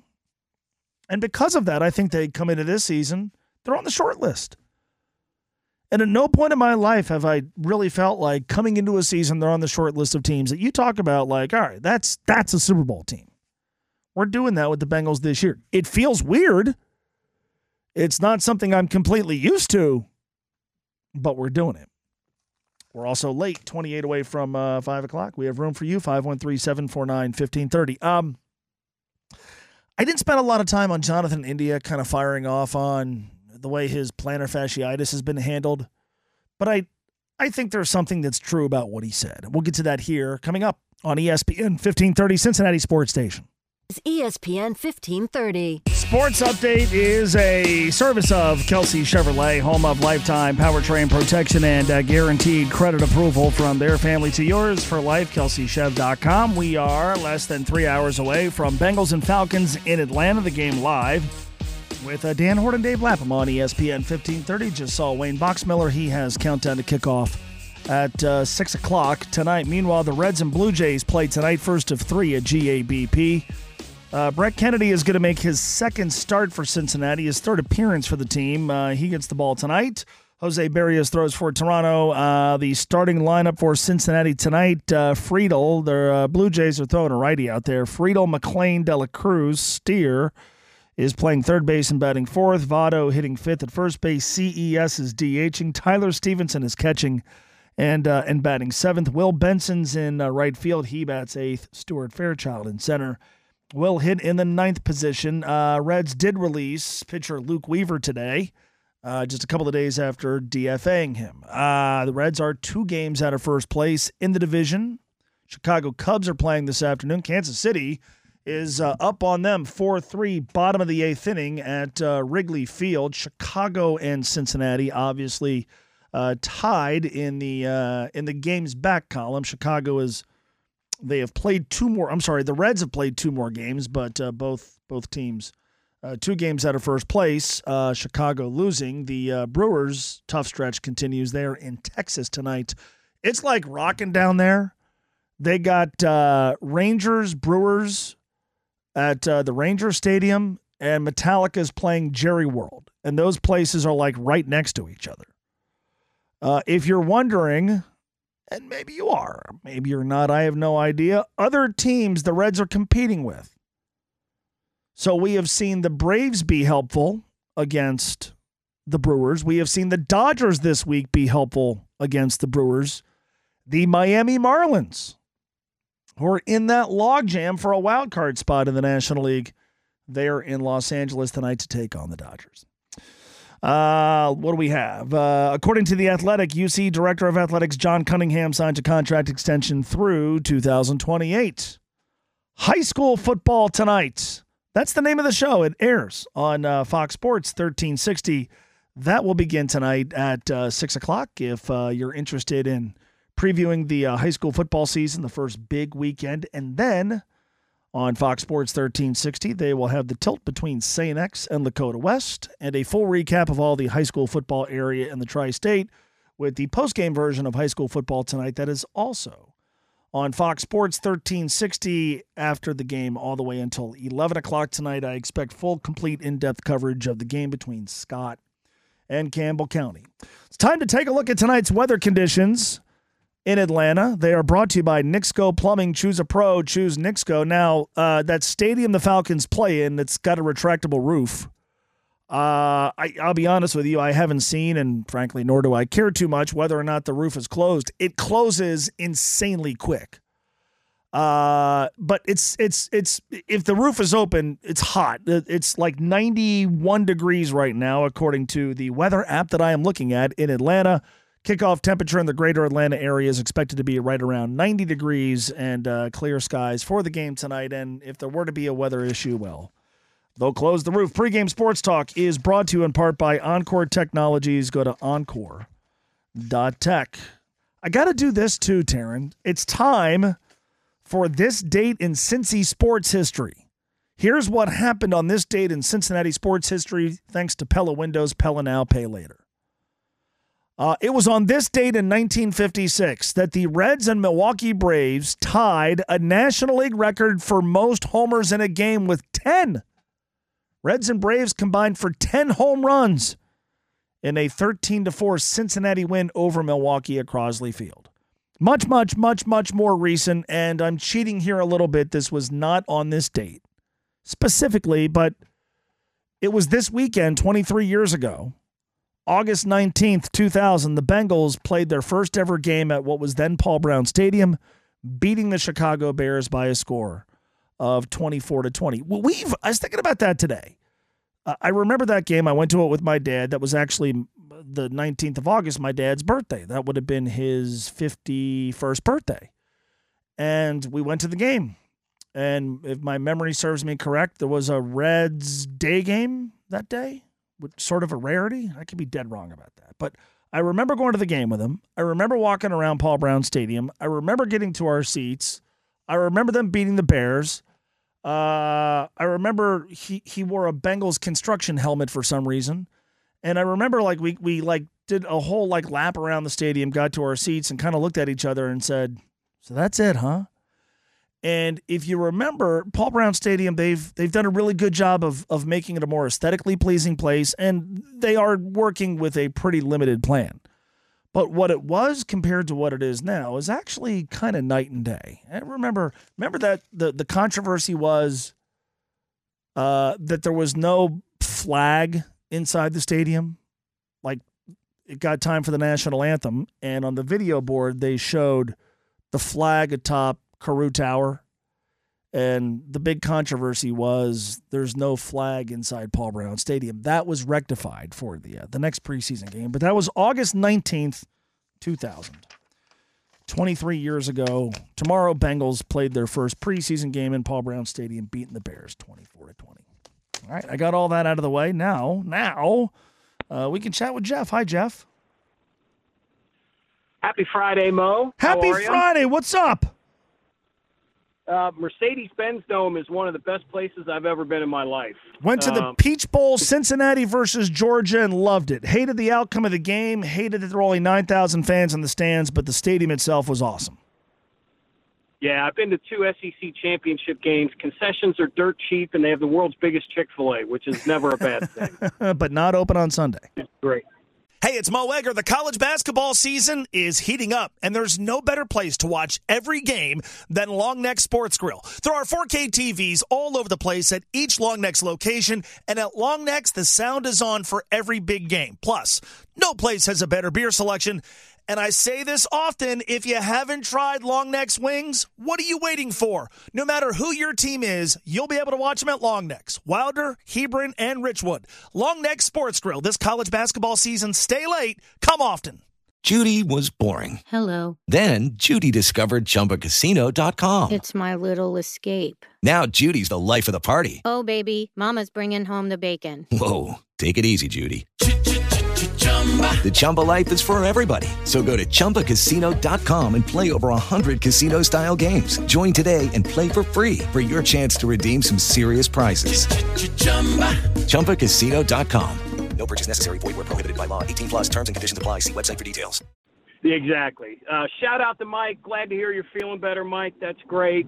Uh, glad that Deep Voice Guy has dropped the dangerous prefix from Dan Hoard's name. I wonder maybe Dan went to some sensitivity training or I, something. I don't know if Dan flexed his muscle, went to the deep voice guy, and said, "Hey, man, here's the deal. Like, I- I'm in the UC Hall of Fame. Probably going to be like in the Bengals Ring of Honor one day or something. Like, you know who I, I'm not. Dan- or maybe he's only dangerous in regular season and not so much in the preseason. I it's it's intriguing. Yeah, well, we'll have to find out. Um, I'm definitely a block guy, but as long as they keep the mute button for the Chiefs fans and the other AFC North trolls, I'll be fine with that. That, that that's good enough for me. I have so many Chiefs and AFC North fans just blocked instantaneously that um, you know you you just move along and. You know, for tonight, I mean, you you mentioned it in passing, the injury thing. You see two guys in Philadelphia carted off on stretchers been a couple of AC. There've been a couple of ACLs already. Uh, Nolan Smith may have popped his shoulder out of joint last night. Just get down there, get what you need to do on the field and on film, and get out of there on the plane. Uh, I'm really glad Joe's not down there. I don't even want him standing on the sideline. There's no need for him to be there at all. It, So, it serves it serves um, no purpose. Serves no purpose whatsoever. Yeah. I I spend the majority of these games simply holding my breath. I, you know, and and Yeah. there there are times when if your your team is in the middle of a rebuild or there's lots of spots up for grabs, it's a little bit more intriguing. This these games for me are they serve no other purpose other than for for guys to get hurt and bad things to happen. It's a good place to be from the standpoint that you like your team. These games though are miserable because there's really only bad things that can happen during them. Yeah, although tonight we could have a good thing, and one of these two QBs can show that they might actually be, be NFL backup caliber for a game. That would, be, good. Would be nice because if if if not, I, I don't know how if you're you're Duke and Zac and everybody involved, you don't. Okay, look, we've we've taken this as long as we can without you know even entertaining uh, bringing anybody in, and and I, that can't continue. That that can't. It wouldn't continue at any other position. You know, if if you had bad backup linebackers, you would okay. We got to find somebody else. Whether it's cut down day, somebody who's out there. If you had bad backup uh, safeties, you would say, okay, we- we're not comfortable with what what we have. You can't do that at quarterback, the most important position in the sport. Yep, I, I agree totally. So let's get a win on the diamond tonight and stay healthy inside the dome and uh, have a great weekend, Mo. All right, you too, uh, Jeff. Yeah, I mean that's it's it's it's beating it's beating a dead horse to a degree. That is what tonight is really all about. Now we are going to get uh, defensive starters. Tony Pike joins me for our next season preview report. We'll talk about that next on on the Ralph's American Grill pregame sports talk presented by your Greater Cincinnati and Northern Kentucky Toyota dealers on ESPN 1530 Cincinnati Sports Station. Hey Alexa, who's out for the season? Getting ESPN 1530 from iHeartRadio. This is the season preview report brought to you by Hollywood Casino Lawrenceburg on ESPN 1530, the official home of the Bengals. Bengals and Falcons in preseason game number two tonight. The game live on ESPN 1530. Tony Pike is here for a season preview report. We talked earlier about some stuff to pay attention to tonight on defense. For me, more than anything else tonight, uh, Desmond Ridder is going to play quarterback for the Falcons. We love Des, but he says he wants to get hit. Okay. If this defensive line is tonight as good as it's been in the practices you've been to, Des is going to get his wish. You know, from hearing Mike Hilton earlier in the week talk about defensive starters playing in this game to Des Ridder saying that, I mm. couldn't be any happier because that's the one question that kind of lingers in the back of my mind. We've talked so much about the defensive line. Now we get to see, okay, is it the defensive line dominant against someone other than the Cincinnati Bengals? Because if it is, then you say, okay, everything we've seen holds true. Yeah. If the defensive line struggles to get home tonight, then you start to worry in tomorrow of has the offensive line struggled that much. and as much as we talked about the O line the last couple of years, I don't want to even go into that conversation next week. So it is. I want to see the defensive line get home. DJ Reader's been dominant. Trey Hendrickson's been dominant. They've got guys, and, and Richard Skinner alluded to this on my show earlier in this week. They've got guys that are going to get cut mm-hmm. that could be rotational pieces for a lot of NFL teams. So who's going to get those final spots? And can the starters, front end to back end, put together a couple really good series? And then I think in the secondary, you know, obviously you're going to see Dax Hill start for a second straight week. He's going to play with with uh, with Nick Scott, which we're looking forward to paying attention to. But but also uh, DJ Turner's had a very good camp. He's thrust into a starring role tonight, and you know, same on the other side. Cam Taylor Britt, by all accounts, has had a terrific camp. He's really going through his first NFL preseason. So much is going to be asked of him. I don't know how much we see either guy, but I'll be paying close attention to those two players tonight as well. I, I want to see logistically from the time they break the huddle to when the ball snapped. Because now you are on the road. Music will be playing, atmosphere will be a little different than home games. Uh, I want to see if they can get set up in the right situation, right? We we I don't think anyone's questioning their athleticism. Right. Dax Hill made a play in preseason game number one that I'm not sure Jessie Bates makes, where he came from center field and broke up a, a pass on the left sideline that Jordan Love put in a really good spot. But what Jessie Bates and Vonn Bell were elite at, they were the mouthpiece of Lou Anarumo on the field. They knew where everyone needed to be. They knew when to get there. They knew the checks that you have to make. Now, when everything's going live on the road uh, in front of a an offense that's expected to do some good things this year, at least early in the game tonight, can you get yourself lined up? So if you're seeing guys wide open, if you're seeing guys with missed assignments or, or running backs hitting holes with with no one filling in, then you say, okay, that that's still an area that needs to be improved upon, as that was for me the biggest question going into training camp. You mentioned Jessie Bates. He is now with the Atlanta Falcons, not so much for tonight, but for a guy that we spent really two years talking about. It felt like at times almost every single day. It's one of the more interesting sort of NFL storylines for me. Does he go to Atlanta and play at a level that that would suggest the Bengals kind of got it wrong? You know, the the craziest thing I've heard at training camp thus far, I asked Charlie Goldsmith, I said, if you could take one player from any NFL roster right now in the NFL and put him on the Cincinnati Bengals, who would it be? And he said Jessie Bates. Hmm. Of all the players. Yeah. I think that's a tip of the cap to how good the, the defensive line has been. Mhm. But when you look at the grand scheme of questions on this team, that's how much he thinks of, of Jessie Bates. I know the players think a lot of Jessie Bates.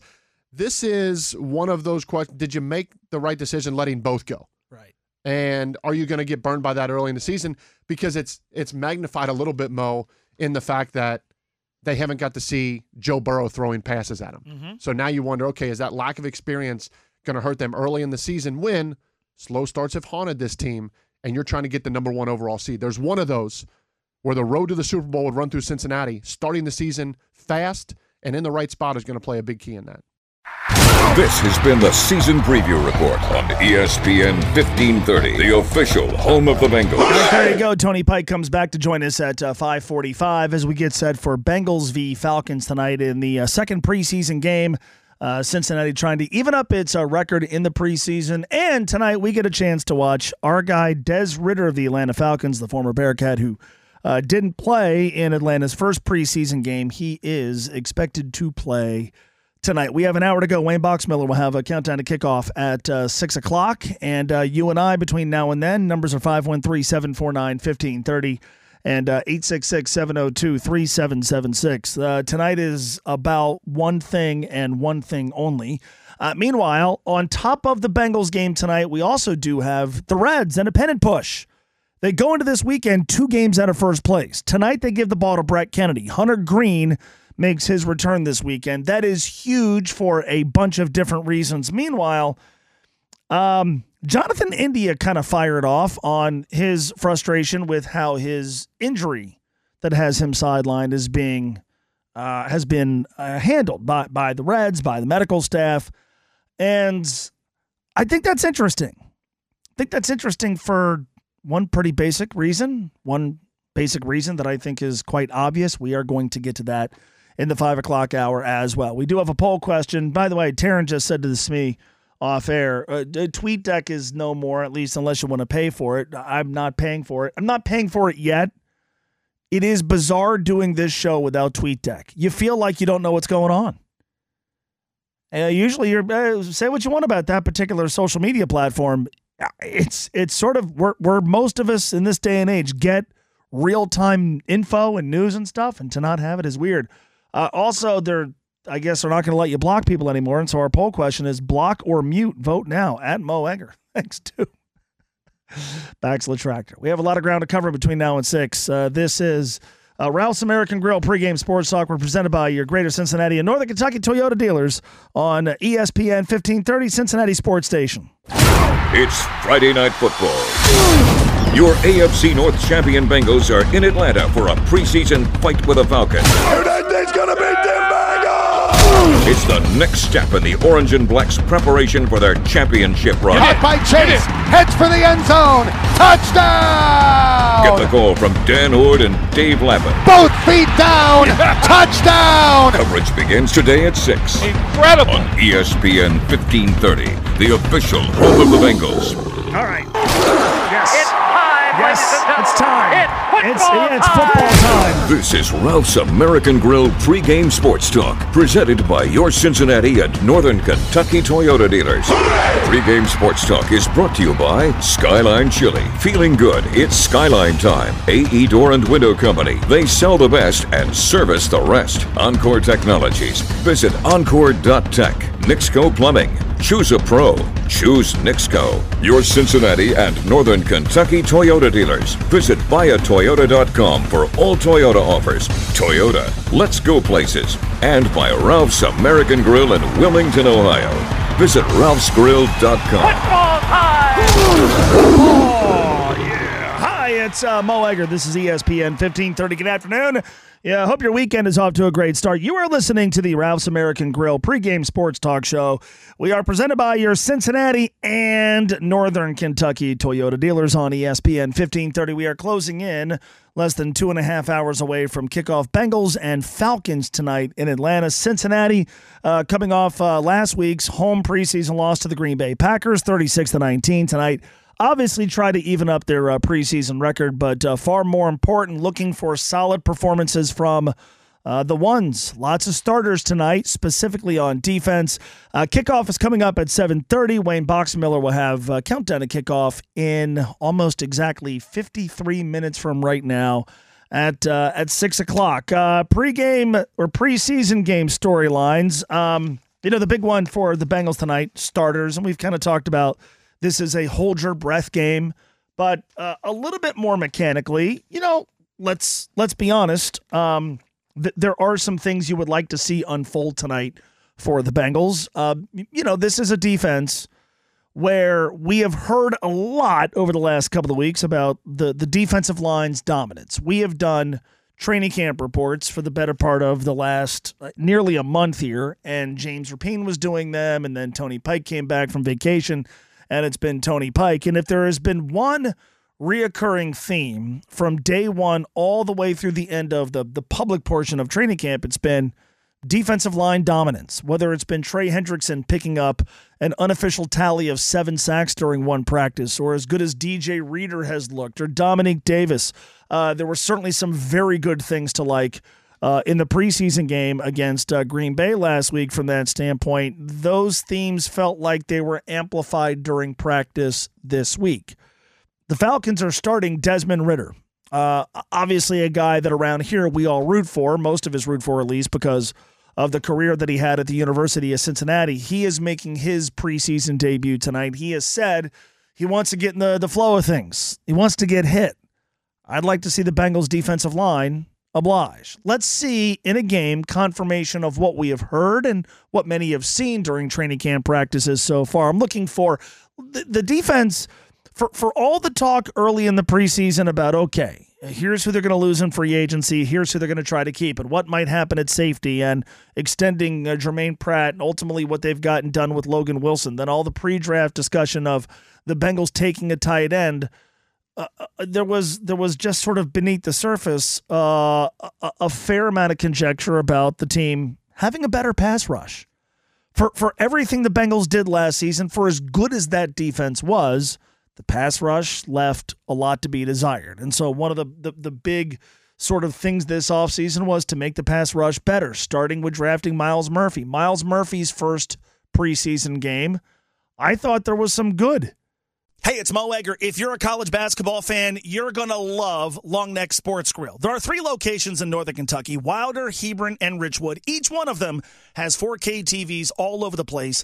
And at Longnecks, the sound is on for every big game. Plus, no place has a better beer selection, and the menu at Longnecks is awesome, but you've got to try their wings. No matter who your team is, you'll find them at Longnecks. This college basketball season, swing by Long Neck Sports Grill. Stay late, come often. With the Lucky Land slots, you can get lucky just about anywhere. This is your captain speaking. Uh, we've got clear runway and the weather's fine, but we're just going to circle up here a while and uh, get lucky. No, no, nothing like that. It's just these cash prizes add up quick. So I suggest you sit back, keep your tray table upright, and start getting lucky. Play for free at LuckyLandSlots.com. Are you feeling lucky? No purchase necessary. Void where prohibited by law. 18 plus terms and conditions apply. See website for details. Myles Murphy's first preseason game, I thought there was some not so good. Like to see him take a step tonight, like to see the overall pass rush take a bit of a step tonight. Tonight's a big opportunity for Chris Evans. Still no Trayveon Williams. Uh, Chris is going to get a starring role tonight. You know, we've we've talked and we'll continue to talk about what's happening at backup quarterback.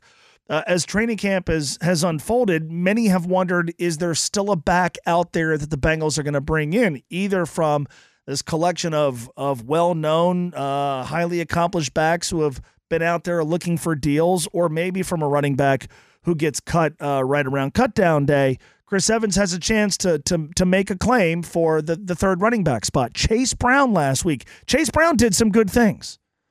Uh, Chase Brown did some good things catching the football and a couple of checkdowns that he took for for good gains. Uh, he did a good job picking up first downs on third and shorts he was not good at pass protection. When Chase Brown was drafted out of Illinois, you know, okay, the Bengals are going to take a back. Is he there to replace Joe Mixon long term? Is he there to replace Joe Mixon short term?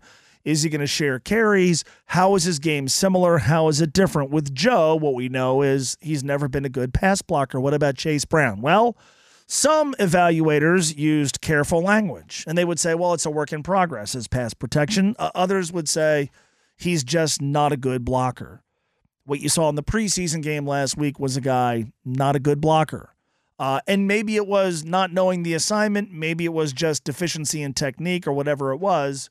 Chase Brown at some point maybe gets a chance to do some pass protection. Let's see how he does. Speaking of blocking, last week I thought was a disappointment for Jackson Carman. And, you know, it, it's interesting. I, uh, I said this during the week. I, I didn't get a chance to see last Friday's game live. I had arranged to go see a show in Chicago. And so uh, I read about it before I watched it. I saw what people tweeted before I watched it. I listened to podcasts about the game before I watched it. And what I had heard and what I had read made it seem like Jackson Carman's uh, uh, uh preseason game last week against Green Bay was a, a complete and total disaster. When I watched it over the first half, I'm going, this isn't bad. Wasn't great um, wasn't maybe good enough to make you feel like he should be the starting right tackle, wasn't bad at all. Uh, he then went to the bench. He came back in the fourth quarter, and I, I know for maybe an established player, that's a tough spot to be in. Jackson Carman's not an established player. In the fourth quarter of that game, he was a disaster. And and I walked away from it disappointed because I remember where we were a year ago. Bengals played the first preseason game. There's a battle at left guard uh, between Cordell Volson and Jackson Carman. And it was abundantly clear after that first preseason game that Cordell Volson should be the guy left guard. So then Jackson Carman had to figure out ways to contribute in other areas and figure out a way to make the team, which obviously he did. Not that dissimilar here. He's been working at left tackle. Is that a sign that the right tackle job is Jonah Williams? I don't know. La'el Collins might have something to say about that. But man, more than anything, right now, it it feels to me at a position group that is uh, pretty damn crowded. Like Jackson Carman's got to do some good work tonight to uh, avoid being pushed closer to the unemployment line. Uh, I am really interested in seeing if Jackson Carman can bounce back because let's face it, he is to a large degree maybe running out of opportunities. That is something certainly worth paying attention to tonight. Uh, Falcons are going to play many of their ones. This should be a better Atlanta offense this year, just with the personnel. Cincinnati is going to play its its uh, starters on defense for at least a series. Uh, they're going to play some guys in the secondary this year that uh, we've we've heard about and read a lot about, and we saw some good and bad from last week. Let's see some more from DJ Turner. Let's see some more from Cam Taylor Britt, who had a very big pick on uh, Wednesday during practice. So here are some things worth paying attention to. But then there's the main theme of the game this evening. It's backup QB. Joe Burrow's not there. Joe Burrow's not playing. Joe Burrow's not doing a preseason workout. Joe Burrow is reportedly not even in Atlanta. Uh, the theme of the last couple of weeks, or at least one of the themes of the last couple of weeks, has been how Trevor Siemian and Jake Browning have struggled. And they have struggled in uh, public settings, like it, it, practices, but, but but where folks have paid, I think the closest amount of attention have been on things like the preseason game last week when uh, each guy put up a passer rating of 49. And uh, the open practice at the stadium, the the back together weekend practice, and the the joint practice against the Green Bay Packers. In those three settings, neither quarterback looked very good there have been a bunch of training camp practices in which neither quarterback looked very good. I know in in neither case are you going to get Joe Burrow's level of of play. But you do want to feel comfortable. You do want to feel confident that here are some guys you could put in the game. Uh, and so uh, as the, the week has gone on, there's been increasing chatter. I think from the outside and maybe from the inside about whether it would make sense to go get a, a quarterback from somewhere else. Many have wondered if Brandon Allen is going to make the team in San Francisco, and if he doesn't, do you bring him back here? There, there are still some some quarterbacks who are out there. Tony Pike has talked often about Chase Daniel and Carson Wentz is still out there, although I don't think that'd be somebody they would be uh, necessarily interested in.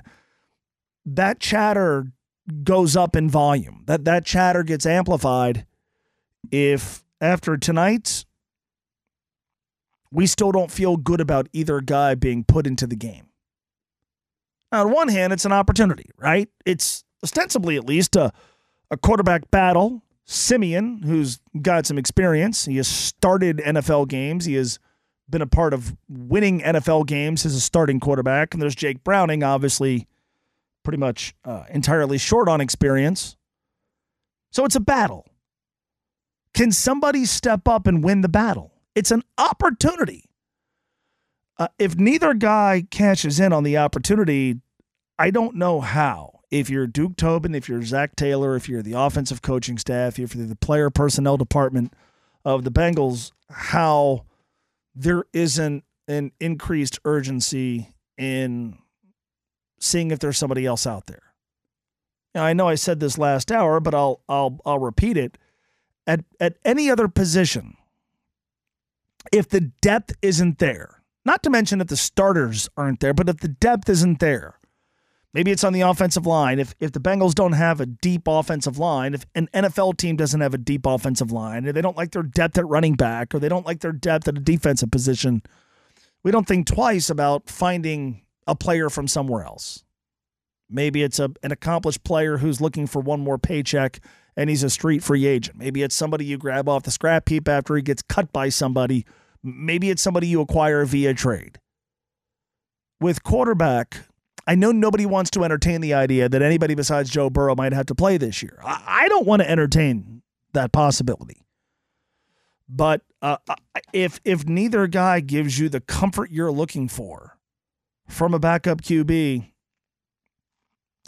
you got to start talking about other options. And again, maybe those other options better present themselves once cutdown day comes and goes. But I think tonight is a night for either Trevor Siemian or Jake Browning, or more ideally both, to squash the notion. The notion is out there to squash the notion that the Bengals' backup quarterback is currently not on the roster.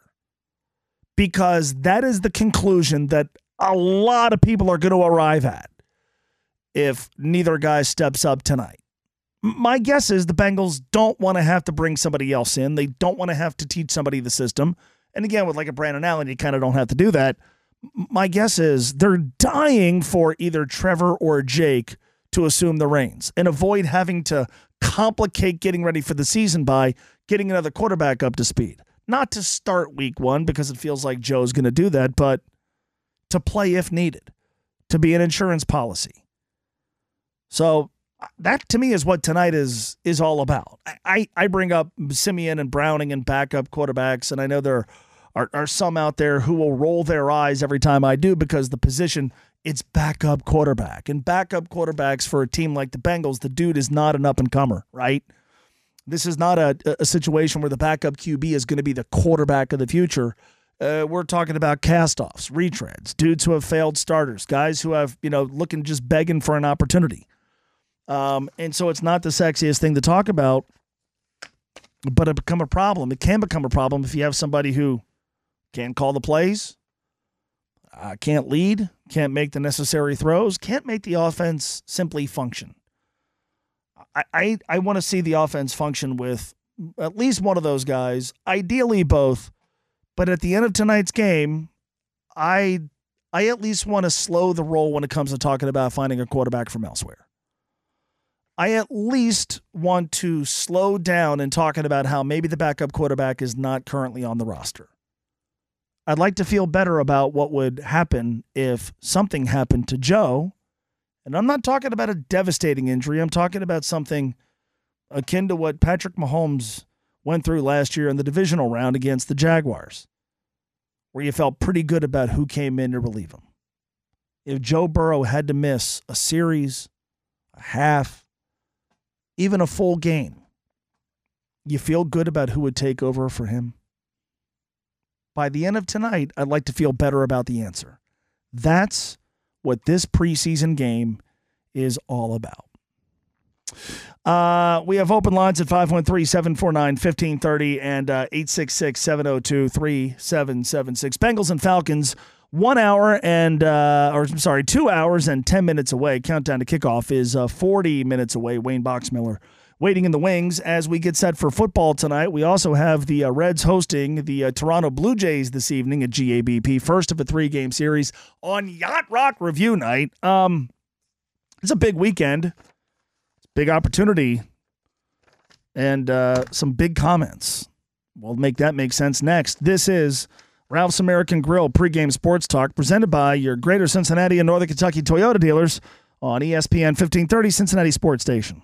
Don't forget, on top of Bengals Falcons tonight on ESPN 1530, we've got FC Cincinnati soccer. It feels like it has been forever since the orange and blue played, and they're about to get set for a big, big week. Messi is going to be here in the U.S. Open Cup semifinals on uh, Wednesday of next week. But first, uh, the orange and blue head up I 71 for the Hell is Real rivalry match against Columbus. Uh, that game is on ESPN 1530. Pregame coverage at uh, 7 o'clock. And uh, the game itself is at uh, 7.30. Maurice Edu from uh, Apple TV joined us yesterday afternoon. If you missed that conversation, find it on the iHeartRadio app, also on the podcast page of uh, ESPN1530.com. FC Cincinnati coming off uh, a 16-day break, obviously after their loss in the uh, U.S. or in the uh, Leagues Cup against uh, Nashville, and uh, looking forward to uh, the resumption of MLS play on Sunday evening in one of the most highly anticipated matches of the season. This weekend, Reds and Blue Jays. Brett Kennedy is going to start tonight. Hunter Greene is scheduled to pitch on Sunday. So here we are.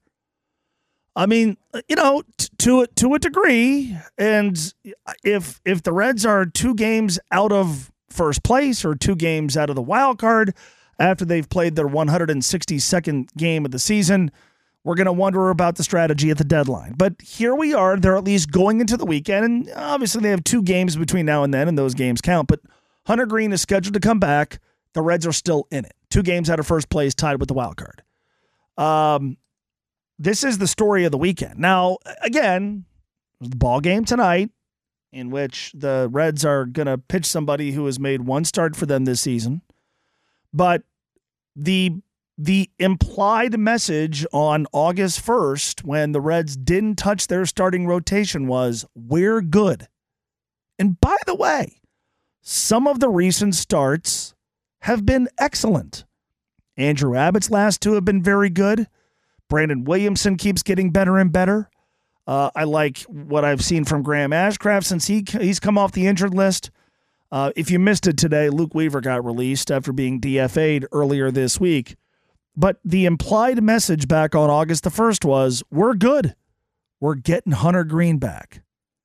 And then we're going to get Nick Lodolo back. Hunter Greene is on his way back and going to pitch on Sunday afternoon. Meanwhile, uh, the story of the week, or I guess one of the stories of the week, uh, it was in uh, Charlie Goldsmith's piece in Cincinnati.com, was Jonathan India's frustration with how his plantar fasciitis injury has been handled. And this is, he's not happy with, with the, the, the how it was treated, what he was told to do. Feels like it's pushed back his return to the field. He's basically not happy with the Reds medical staff.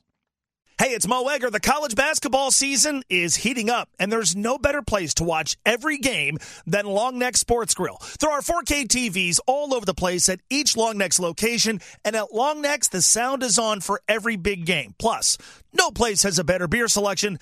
And I say this often if you haven't tried Long Neck's wings, what are you waiting for? No matter who your team is, you'll be able to watch them at Long Neck's, Wilder, Hebron, and Richwood. Long Neck Sports Grill this college basketball season. Stay late, come often. Lucky Land Casino asking people what's the weirdest place you've gotten lucky? Lucky? In line at the deli, I guess? Aha, in my dentist's office.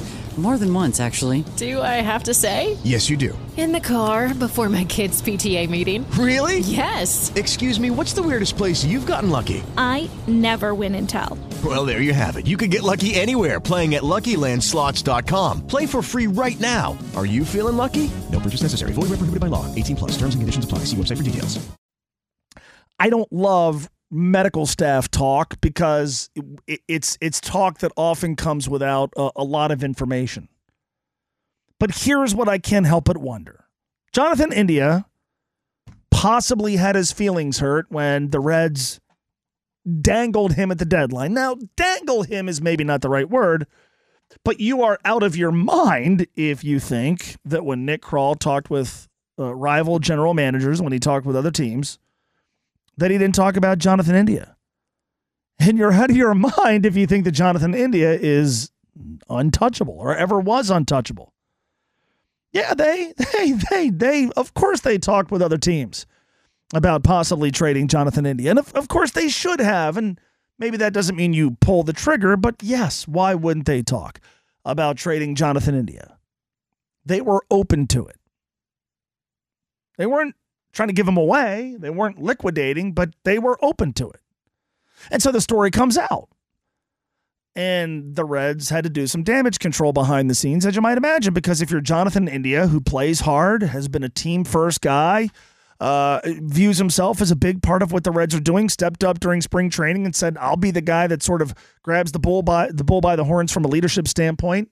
It meant a lot to this club. I could certainly understand eh, if I'm Jonathan India at least, I'm I'm hurt. I get it deep down inside, but but I'm but I'm hurt. And so I wonder if his comments aimed at the medical staff reflects that hurt and reflects frustration with the fact that the Reds, yes, they were open to trading him. And I wonder if what he is dealing with physically now, if this was a thing three months ago, back in May, is he expressing the same frustration? If you're a frustrated person, you're more likely to express frustration, even if it's uh, not about the thing that originally frustrated you, if that makes sense. I, I just, you're you're probably never really going to get an answer to this, but I, I don't I don't blame him. I, I don't really know whether or not he should be upset with how this injury has been handled. I, I don't know. Here's what I do know. Jonathan India's name was connected to the Reds in trade rumors. I do know that most of us in a similar situation wouldn't exactly be thrilled. And if you're not thrilled with your employer, chances are you're going to maybe do some things and aim it at your employer that you wouldn't do if you were happy with your employer. And then you wonder moving forward. They've already been open to trading him. They have guys who play his positions. Do I think they missed Jonathan India? Eh, sure. But they have guys who play the same position. There's been a lot of talk about not knowing what to do with him. Now he's frustrated with the team's handling of his injury. If you didn't think Jonathan India was going to be talked about in a lot of trade discussions this offseason, this may have clinched it. 29 away from uh, 6 o'clock. At Mo Egger on Twitter. By the way, 5 o'clock happy hour is a service of Neutral whatever you're doing this weekend, make neutral a part of it. Could be a game, could be a ball game tonight, could be headed to uh, Columbus, go see FC Cincinnati play. Uh, could be playing golf. It's going to be up in the 90s, a pool day, whatever it is. Make neutral a part of it. Neutral vodka seltzer. It's the one with the umlaut, and it is awesome. It is uh, 28 minutes away from uh, 6 o'clock. We'll have another season preview report with uh, Tony Pike coming up on uh, ESPN 1530. This is Ralph's American Grill pregame sports talk presented by your Greater Cincinnati and Northern Kentucky Toyota dealers on ESPN 1530 Cincinnati Sports Station. We are less than two hours away from kickoff. Opening kickoff brought to you by AE Door and Window Company. They sell the best and service the rest. Our thanks to Bill and Adam Weber for their continued support of the Bengals all these many years. Sports headlines and service of Kelsey Chevrolet, home of lifetime powertrain protection and guaranteed credit approval from their family to yours for lifekelseychev.com. Uh, Bengals and Falcons tonight kickoff at 7:30. Pregame is continuing at six. Countdown to kickoff with Wayne Boxmiller, Dan and Lap have the game here on ESPN 15:30. Reds and Jays tonight. First of three at GABP. Cincinnati is giving the ball to Brett Anderson, who is the guy who started that game uh, against the Nationals back on uh, July the 4th. 6:40 is tonight's first pitch. Game is live on 700 WLW. Righty Jose Berrios will throw for Toronto. Your starting lineup this evening. Uh, TJ Friedl is in uh, center leading off. Matt McLain is in second base. In second base. He's at second base. Elly De La Cruz at short. Spencer Steer's at third. Votto's at first, batting fifth. CES is DHing. Tyler Stephenson is catching and batting seventh. Will Benson is in right field and batting eighth. And uh, Stu Fairchild in center field. He will bat ninth. Uh, the Reds today did release Luke Weaver a couple of days after he got DFA'd. By the way, Reds got some help. Chicago Cubs lose at home to the Kansas City Royals by a score of 4 3. So Cincinnati gains a half game on Chicago. Milwaukee tonight starts a three game series against the Texas Rangers after getting swept in Los Angeles by the Dodgers. I- I've said this for a while here. The Reds, let's face it, August has not been kind. Went into a tailspin once August first got here. The Brewers played a, a long stretch of games against teams that aren't good, and they did open up a three and a half game lead. Uh, we talked about this earlier this week. If I'm a Milwaukee fan, there is a huge part of me looking back at that stretch going, God, did we not extend our lead to the extent that we should have while the Reds, I don't want to say they were in free fall, but when the Reds were going through a really tough time. And now here we are.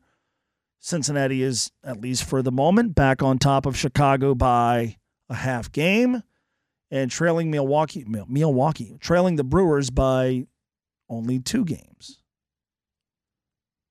Reds and Cubs will play the next home series after this one after a lengthy Western road trip next week. Uh, the Athletic reports that uh, UC Director of Athletics John Cunningham has gotten a contract extension through 2028. It's week one of high school football.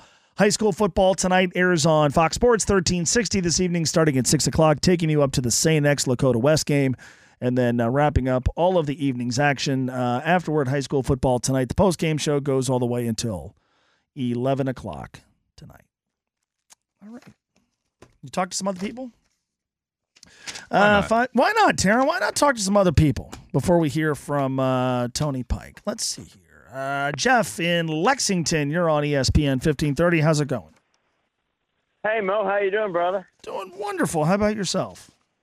I'm hanging in there. You had any good bourbon lately? Uh, I'm I'm trying to get I'm trying to get to the Bourbon Baron Ball tomorrow night at the uh, Megacorp Pavilion. Oh, that sounds good. Yes. Did you uh, finish off that bottle I brought you last year? That thing is long gone. Oh, okay. Well, that, that's good to hear, Mo. That's good to hear. Maybe I can maybe I can replenish it for you. Thing is long gone. Very good stuff. Thank you. Hey, while you're talking about the Reds, real quick, you know uh, uh, your buddy uh, Matt Jones down here on radio in Lexington. You know him, I know. I'm sorry. I, uh, KSR? You broke up on me for what'd you say? I said, you know uh, Matt Jones from KSR Yeah, Radio down very here well. in Lexington. Mm-hmm. I've seen him. You might have seen him hosting the morning show this week on. E- I have. He's done a terrific job. Ooh. I don't know where Jeff went away. I don't know. Did something bad happen? Did Jeff Matt Jones away? cut him off?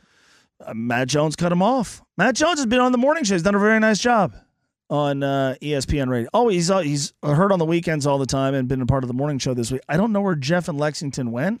I think someone's taking over our phone calls. Uh, you know what? I'm looking at it. Hang on a second, Taryn. I'm looking at our screen and I'm looking at 1360. I am too.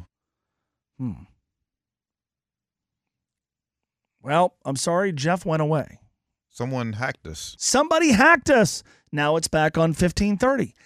Is is Elon Musk hacking us because we don't want to pay for TweetDeck? Possibly. I don't know. Well. John, my apologies. Something happened, and uh, I was talking to you about Matt Jones. It was Jeff. I'm looking at John. I'm going to talk to John here in a second. Jeff, my apologies. And now I'm looking at 1360 again. Who keeps messing with the phones? Hmm. Well, that's terrific. We had five minutes remaining in the show. I can I can I am I like now it's back. If I talk to John, are we going to be okay, or is the thing going to hang up on him? Now we're looking at 15. Something, what's going on? You know what we're going to do is we're going to apologize to Jeff, who was on the air. We're going to apologize to John, who was on hold, because uh, there's a technical issue. These things do happen, but there is a technical issue. Hopefully, they uh, they get resolved before the Bengals broadcast, the post game show. You're going to need phones for the uh, for the beat tonight, right? Correct. At uh, ten o'clock. Does yours say 1530? Is it back on 1530? Uh, mine's on fifty five. So if I was hosting the Brian Thomas I show, can, I could put John on because I think I know. Oh. I think I, I fixed the problem. All right. Well, we'll, we'll apologize to Jeff. Go ahead. Put. We have like four minutes left. Do we have time? Yes. All right. This is the sort of stuff they edit out of podcasts, but on radio as live, we can't edit it out.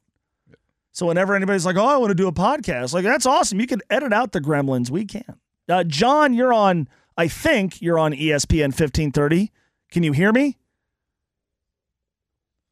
This is all wacky. All right. Well, I don't hear John. Yeah, That's this- good. This is all wacky. It's all wacky. Thank God it's late in the week, and I don't have to worry about it again until uh, until Monday. It's all wacky. Technical term. All right. Well, you know this is a medium that's hundred years old, and for most of it, we've been putting phone calls on the air. But but for whatever reason This today, is what happens when you take out manual manual phones and everything is on a computer.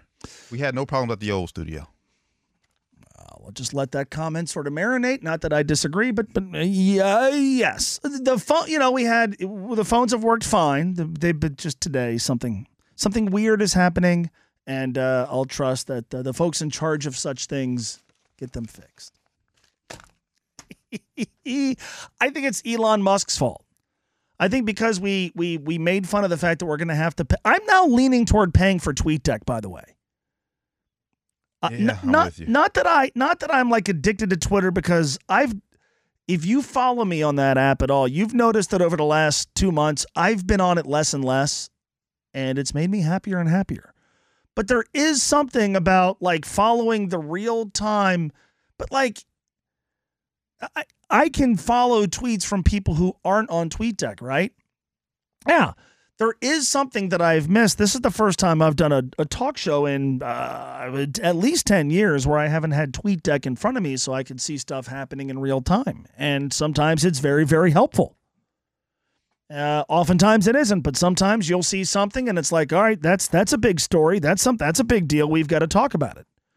So I'm now leaning toward uh, going into my couch cushions this weekend to see if I can uh, rustle up 84 bucks to pay for TweetDeck. Or maybe starting a GoFundMe. We'll find out. Uh, a couple of things we will get to very quickly here. Our poll question is is related to Twitter because now they're going to take away, I guess, your ability to block. Block or mute. Block is beating mute 65%.